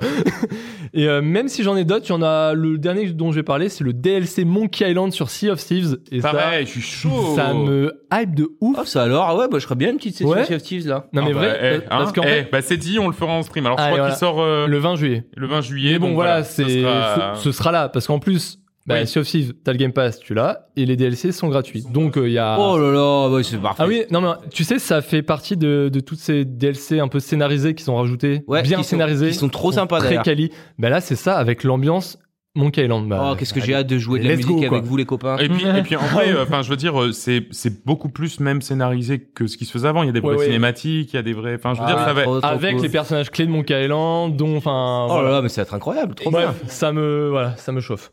Bah, écoute, eh, franchement, si on arrive à se choper des créneaux, on se fait ça en stream, hein. Ah, Ah, oui, moi go. ça me va bien. Ça Sympa jouer à plusieurs. William, Euh, pas mal de trucs aussi. Euh, le premier Baldur's Gate 3. Hein. bien sûr. Il sortait un août. Hein. 31, 31 août. Ah. Fin d'été à la rentrée. À la On aura rentrée. aurez- PC. c'est- Euh, Ouais, ouais. 3 août, hein, pour info. 3, 3, Ouais. alors il y avait un devant, mais ok. Ah oui Non, j'ai vu le 3 août, t'as raison. Mais Ils j'ai ont revu changé la 31 date. dernièrement. Ils ont changé la date, Oui, ils ont ils avancé. avancé. Ils ont dit bah au final, au final le jeu il est fini, bah on l'avance. De toute façon, 6 jours plus tard, Alors, il, il est était déjà en early access. Ah, mais et, euh, ça, mais il y avait, ouais, je pense. Ouais. mais il y avait bah, early access super avancé en plus, mais il y avait que le premier chapitre. Donc là, là, il y aura le jeu en entier. En plus, j'avais acheté l'early access, donc j'ai même pas besoin de le payer. Mais C'est oui, trop Bah oui. jouer. moins cher que gratuit. Euh, un autre jeu, alors je l'ai noté celui-là, parce Immortal of Aveum. Ah, Mais alors, pourquoi t'as noté ça juste parce que c'est un FPS de magicien. Après, Oh, au, ah plus, au oui, plus je regardais, au plus ça me faisait peur. C'est Electro- Electronic Arts. Mais ouais, ça a l'air. Et après, j'ai regardé quelques gameplays. Le gameplay avait l'air sympa, des matchs Non. qui changent des sorts. Par contre, dès que tu ouvres le menu et que tu vois les items, putain. euh, Orange. euh, euh, orange, les, enfin, tous les mêmes menus, euh, service, euh, game service, tu vois, oh mon dieu, à gerber, Ouais. à gerber. Enfin, non, le jeu a l'air incroyable, mais tu vois, Electro- Electronic Arts et Service Game, tu fais bon. Bon, ouais, t'as tout compris. War Hospital. Quoi Alors j'ai vu écrit War Hospital, je fais, c'est quoi C'est une guerre d'hôpital d'hôpitaux C'est euh, C'est vrai Tech que Park, ouais, pour l'instant, pour l'instant, c'est ce que j'imagine. Oui, alors que non, c'est plus un hôpital pendant la guerre. Alors, Ah, ah, voilà, oui, alors d'accord, changement C'est de. c'est comme Thème Hospital, mais pendant la guerre Non, c'est plus un terme Frostpunk. C'est Ah ouais. vraiment en mode Ah tu gères oui, un hôpital, il y a des cadavres qui arrivent et c'est en mode non, euh, soit tu le sauves lui, soit tu euh, Ah enfin, ouais. tu vas pas pouvoir Oh, sauver tout le monde. Va falloir jeu. des- des- prendre des décisions. J'ai- Première guerre plus, mondiale. même le même le design, euh, il y a un peu de Frostpunk, je trouve, avec la, la gestion de la ville et tout. Mhm. Euh, ça a l'air sympa. C'est ça a l'air euh, comment dire, c'est Oui, pas du gros costaud, budget, mais- mais euh, voilà ouais. Puis c'est pas l'air très très sympa non plus en termes de de ce qui se passe. Et il y a Starfield qui sort à la rentrée le 6 septembre. Bon, 6 ça, c'était septembre, hein, le ouais. 6 Ouais, septembre, moi, mais je pense que- hein. Moi, je suis plutôt chaud quand même. Ça, Ah oui, non, je vais y jouer. Ouais, sans, sans upgrade de, de config, ça, ça passera pas. Ah, ça. Ouais, c'est- oui, Mais, alors, euh, c'est mais- très possible. Mais même, même moi, hein. Enfin, sincèrement, Ouais, ouais, je, je pense que sens le truc optimisé à la truelle. Je pense que. À la sortie, ça va être que ça va être Mais tu vois, le, ce que tu disais sur Zelda la dernière fois, tu disais, euh, le problème c'est que c'est t'as l'impression qu'il y a trop, tu vois. Mais là, Ouais. c'est l'effet que ça me fait sur Starfield avant qu'il sorte. Je me dis, tu sais bah, en plus, il sera là, hein. Il- ouais, Baldur's Gate. bah, Ils annoncent euh, le 1 million, euh, million d'heures RPG, quoi. Ouais. ils ont Ouais. dit, il y a 170 heures de cinématique. Oui, Ouais. j'ai vu. Dans le oh, jeu. n'importe quoi. Ça n'im- sert à rien. Oui, non, après. Surtout que ça veut dire qu'elles seront à chier, peut-être. Non, non, Ah, mais bah parce oui. que, comme il disait, euh, ce qu'ils appellent cinématique, c'est juste du dialogue où t'as un mec qui parle, un autre mec qui parle, champ contre Nickel. Parce que, eh, sur Passionnant. 70 heures cinématiques, en cliquant à la boucle, eh ben, Ouais. ça fait plus que 25 minutes. Donc voilà. voilà Ouais, moi, t'es 170 heures, je vais Voilà. le faire en 30 minutes. hein. L'auto-clicker, là. Ouais, je vois. Ok, et bien pour moi, moi aussi, bah dis donc, c'est vrai qu'il y a une sacrée sélection finalement, puisque il y a euh, Oxenfree 2 euh, qui Ouais. sort le 12 juillet aussi, la suite d'Oxenfree. C'était un jeu narratif euh, que j'avais bien aimé. Je sais pas si j'y jouerai, pour être tout à fait franc, mais mais j'avais bien aimé le 1, donc euh, pourquoi pas. Il y a quand même sur PC qui sort le 29 juillet, le 26 juillet pardon, euh, Ratchet et Clank, euh, le Ah jeu oui, qui ouais. était sorti sur vrai, Play ouais. 5 euh, à sa sortie pour montrer un petit peu ce que la Play 5 avait dans les tripes. Ben voilà, il sort, euh, il sort sur PC euh, le, le 26 juillet, donc ça je suis assez chaud. J'avais joué et- un et- sur, euh, sur Play 1, Play 2, je sais plus. Ouais, mais c'est tu sais, c'est sympa, c'est Ouais. des jeux un peu de plateforme, bonne ambiance, bon enfant. Je, j'aime bien. pour le Ratchet Clank, si quelqu'un une petite astuce pour y jouer pour pas cher, en fait, c'est tu te prends euh, un abonnement du, du PS Plus Premium, Hmm. il est dans le cloud. Hmm. Alors c'est sûr, il sera pas aussi beau que si tu avais une PS5 Ouais. ou, euh, ou un PC surpuissant quand il sort, Ouais. mais au final, tu joues potentiellement, alors je crois que le- ça doit être 15 balles par mois, je crois, leur truc premium, mais en fait, tu te payes un mois et je pense que tu peux jouer Mhm. sur ton PC en... Parce que la dernière fois, j'ai vu que je pouvais jouer depuis ma PS4 Ouais. en cloud à ce jeu-là. Et je me suis dit, Hmm, je vais peut-être le tenter. Mais non, non, mais tu vois, eh, Moi, j'ai pour un envie jeu payer qui sera à plein pot. 60 balles sur PC. Ouais, mais tu le trouves. Je l'ai déjà trouvé. Non, c'est Steam. Ouais. C'est Steam. Eh, t'as un tonton. Hein, je Ouais, vais, j'ai euh, un tonton chez Steam. Euh, et puis bien sûr, euh, pour finir, le 29 août. Alors ça, pareil, je pense que j'y jouerai pas parce que euh, une semaine plus tard, il y a Starfield. Mais il y a Sea of Stars, qui est un Ah oui. RPG indépendant avec un petit groupe de six personnages, un peu ambiance euh, euh, de ces RPG de euh, comment dire, tu sais, Game Boy Advance, euh, un peu celui que j'avais fait, euh, un peu un peu ce que j'avais fait Ouais. euh, aussi ou, ou sur ah putain, comment ça s'appelait cette console La-. Gear, la- la Game Game Gear, non, non? Le truc de Sega là, comment Ga- ça s'appelait La Game Gear Mega Drive, Mega Drive. Ah, la Mega Drive, oui, un petit peu dans cette ambiance-là, mais en, en ouais, En voilà, bien plus beau. mais en bien plus beau et bien plus moderne. Et, et ça, ça me donne bien envie parce qu'en fait, j'ai fait un RPG comme ça euh, récemment qui était très bon, et euh, lui a, a des très très bons retours sur sa démo, donc Un je jeu québécois, dis donc. plutôt chaud. Euh, Eh bien, écoute, j'ai presque envie de dire tabernacle. Voilà. Alors que le jeu RPG d'avant que t'avais fait, c'était allemand, non Euh, peut-être. Ouais. Non, mais c'était comment il s'appelait là? Ah oui, c'était le jeu allemand, euh, Chain des causes, Ouais, et qui était ça. très très bien aussi, Et et développé par un seul homme. Et un jeu qu'on n'a pas dit et qui en fait va sûrement sortir un peu comme ça dans l'ombre, mais une petite pensée pour Joris, c'est Blasphemous, Blasphemous 2 Ah oui, qui sort Blasphemous. en août quand même. Ouais. Alors que le, et le 1 il était plutôt plutôt Ouais. quali donc Et euh, la le démo 2, du 2 euh, est très quali aussi. ah ouais, donc, eh ben euh, voilà. voilà. Ouais, On va qui- maintenant passer. Pardon. Qui est sombre ce jeu. ouais, ah c'était bah. même euh, costaud, quoi. C'est très graphique hein. Bah, typiquement, on parle de jeu d'été, ça en est pas un, quoi. Ouais, ouais, ouais, mais ou alors tard le soir, quoi. Un, Ouais, jeu, voilà. de, un jeu de 1h du mat. Exactement. On va maintenant passer à la dernière partie de l'émission. Je peux pas, j'ai piscine.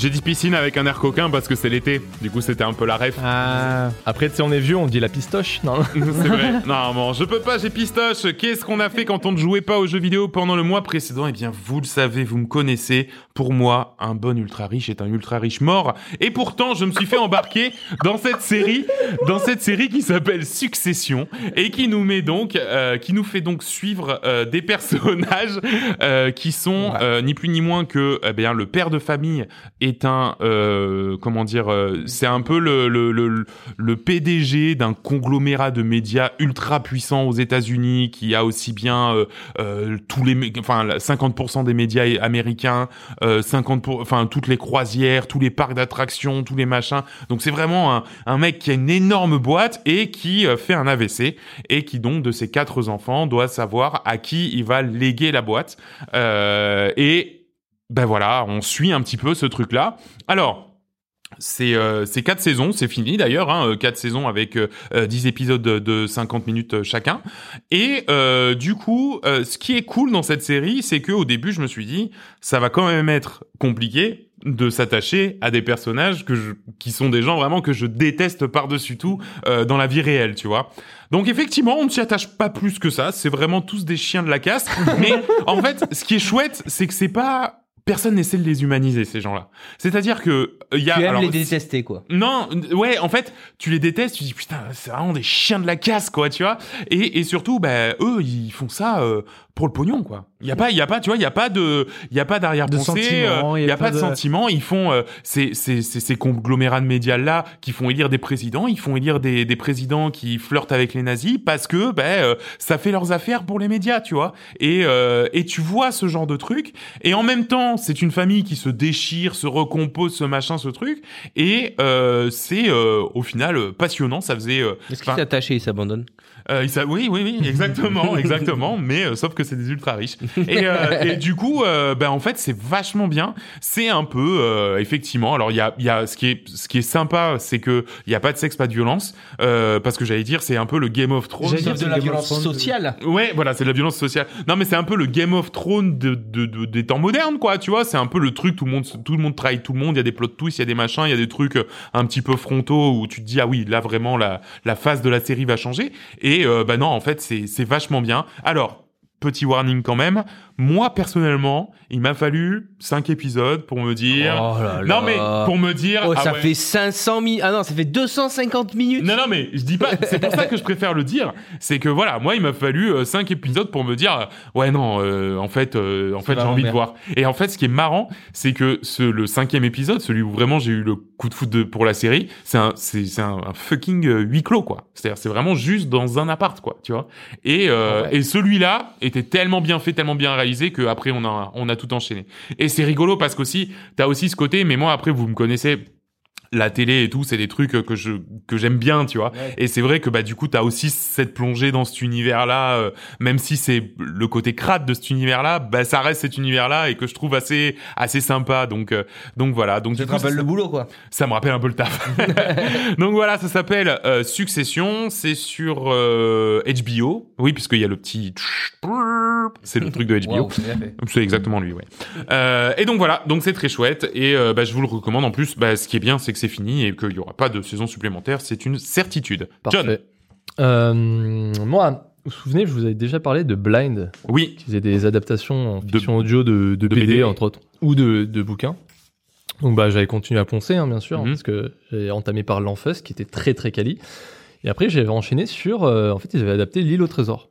ah le oui, bouquin en bah voilà en, en ça et euh, bah, j'avais jamais lu le bouquin ni même je connaissais sans avoir rien vu de l'histoire Mhm. donc c'est cool je l'ai découvert j'ai vraiment kiffé parce que c'est pas un truc très très long mais c'est agréable et surtout derrière ils ont aussi adapté euh, la BD Long John Silver qui prend bah, la suite en fait de l'île au trésor et qui est aussi ultra quali tu vois et euh, et en fait, bah, je continue à dire que bah, tout ce qu'ils font, c'est c'est méga quali. Parce qu'en fait, après, j'ai enchaîné aussi sur un autre truc qui s'appelle Cartago. Euh, Cartago, c'est une BD que j'avais déjà lue. Ah oui, parce que ça me dit quelque chose le nom, ouais. Ouais, en fait, ça parle de d'exploration sous-marine. Putain, là, vraiment, entre les pirates et les... Ah ouais, là, là, c'est. Non, en fait, c'est un- divers, c'est euh, sur, euh, sur, euh, sur, sur fond de, de, de, d'espèces, euh, d'espèces préhistoriques, genre mégalodons, tu Mhm. vois. Où en fait, ils disent, ouais, les mégalodons existent, euh, il faut qu'on les trouve. Et en gros, c'est des explorations sous-marines pour les trouver, pour voir qu'ils existent bien. Et qu'en fait, il y a, y a tout un truc autour de ça, euh, des trucs mythologiques un peu. Et euh, j'avais vraiment adoré la, la, la BD. Et en fait, là, je me suis pris à la réécouter, en Mhm. fait. Et même ça, c'est ultra quali. En fait, euh, bah voilà, moi je continue en fait quand j'ai pas de podcast à écouter, bah, Du coup, tu je me fais une petite fiction comme ça, une, une saison d'un truc. Bah pour la route, en vrai, euh, c'est un bon, mais c'est un bon conseil. Hein. ouais, franchement, c'est trop bien. Et en fait, je voulais aussi en reparler parce que là, dernièrement, ils ont fait une petite com où ils disaient, bah, ce que j'avais dit qu'ils avaient leur appli. Mm. Et euh, en plus, bah, ils ont un abonnement, mais c'était pas pas ultra cher, mais l'appli était un peu pourri. Mhm. Et en fait, ils ont annoncé qu'ils avaient- que maintenant ils débarquaient sur euh, Spotify, Deezer et compagnie. Ah oui, Alors ils mettent pas tout leur catalogue, ils distillent. oui, d'accord. Question de, de comment on appelle ça, bah, en gros Produit de, quoi. de visibilité en ouais, fait ouais, sur, sûr, euh, bien sur sûr. ces Bah, ouais. Pas comme nous, tu sais, pas comme nous avec trois heures d'épisode une fois par mois. Eux, ils vont sortir genre un épisode genre tous les tous les deux jours limite, mais ils en ont des tonnes d'épisodes. ouais, c'est ça. Ils ont un bac catalogue bah, ils vont toujours monter dans les charts Mm. et c'est malin. Mais voilà, pour ceux qui voudront, bah, Blind en fait au fur et à mesure ils vont mettre. Mais ça va être épisodique, tu vois. Si tu veux écouter Cartago, bah, le problème c'est que ce sera peut-être euh, un épisode par semaine ou deux épisodes par semaine. Donc Mhm. Normalement, c'est pénible si t'as envie d'enchaîner. Mais, euh, mais voilà, c'est pour ça que je voulais, je voulais remettre euh, un peu le devant là-dessus parce que ça, en ce moment, c'est encore mon kiff. Donc, euh, Très bien. Eh ben, Voilà, t'as, voilà. T'as tout à fait raison. Euh, Vincent, tu vas parler euh, bouquin. Oui, Euh, Monsieur que- le gros cerveau. Voilà, moi je lis des livres. il lit, Il des mots. Eh, on est où? On est au Moyen Âge ou quoi? Avec ton livre en papier. Ah, Euh, J'ai même pas de liseuse. Ouais, euh, on m'a offert euh, le livre Contes de fées de Stephen King. Je crois que c'est son dernier bouquin. Hmm. Ah oui, mais c'est ce que j'allais dire. C'est, récent du coup. Ah oui, Parce oui, que tu nous en as parlé. et- Ouais, ah oui, c'est- oui, je crois, je pense que c'est son dernier. Je me rappelle plus comment il s'appelle celui juste avant, mais bon, en tout cas là, on, on retrouve tous les marqueurs du Stephen King. Sur un premier tiers, on va être dans du classique Stephen King storytelling. On s'attache aux personnages avec toutes les problématiques qu'on connaît sur l'addiction, la parentalité, etc. C'est extraordinaire comme on se laisse prendre au- à l'histoire. Et, euh, et ça se passe encore une fois dans le Maine, comme qu'on Mhm. Bah, et, euh, et puis, en fait, il instille ou distille petit à petit des, euh, des, des indices qui te montrent que ça va partir dans le fantastique? Parce qu'avec Stephen King, il y a toujours ce côté euh, euh, où en fait on, on bascule littéralement de la réalité très très crue à un, quelque chose de complètement impossible et de souvent fantastique et euh, lié évidemment à l'univers des contes de fées et ça part en barigoule complet. Donc là, moi, je suis à peu près à la moitié du bouquin. C'est extraordinaire et je vous conseille de lire. Si vous aimez Stephen King, c'est c'est très très très bien. William, Ben moi je, je sais pas quoi lire. Justement, euh, j'ai- là j'ai j'ai un peu euh, plumé tous les mangas que je voulais faire. Je me suis pris euh, 20th Century Boy. Oui. Je cherchais les mangas un peu finis et du coup là, je, je en fait c'est c'est plus un appel, un appel à l'aide, un appel aux bons mangas. Si vous avez des bons mangas finis, attention. oui, c'est vrai que toi, tu veux des Ah trucs oui. finis. Non, il a il les faut critères. des mangas finis parce que les- c'est comme les séries en fait. Mm. Je préfère quand c'est fini.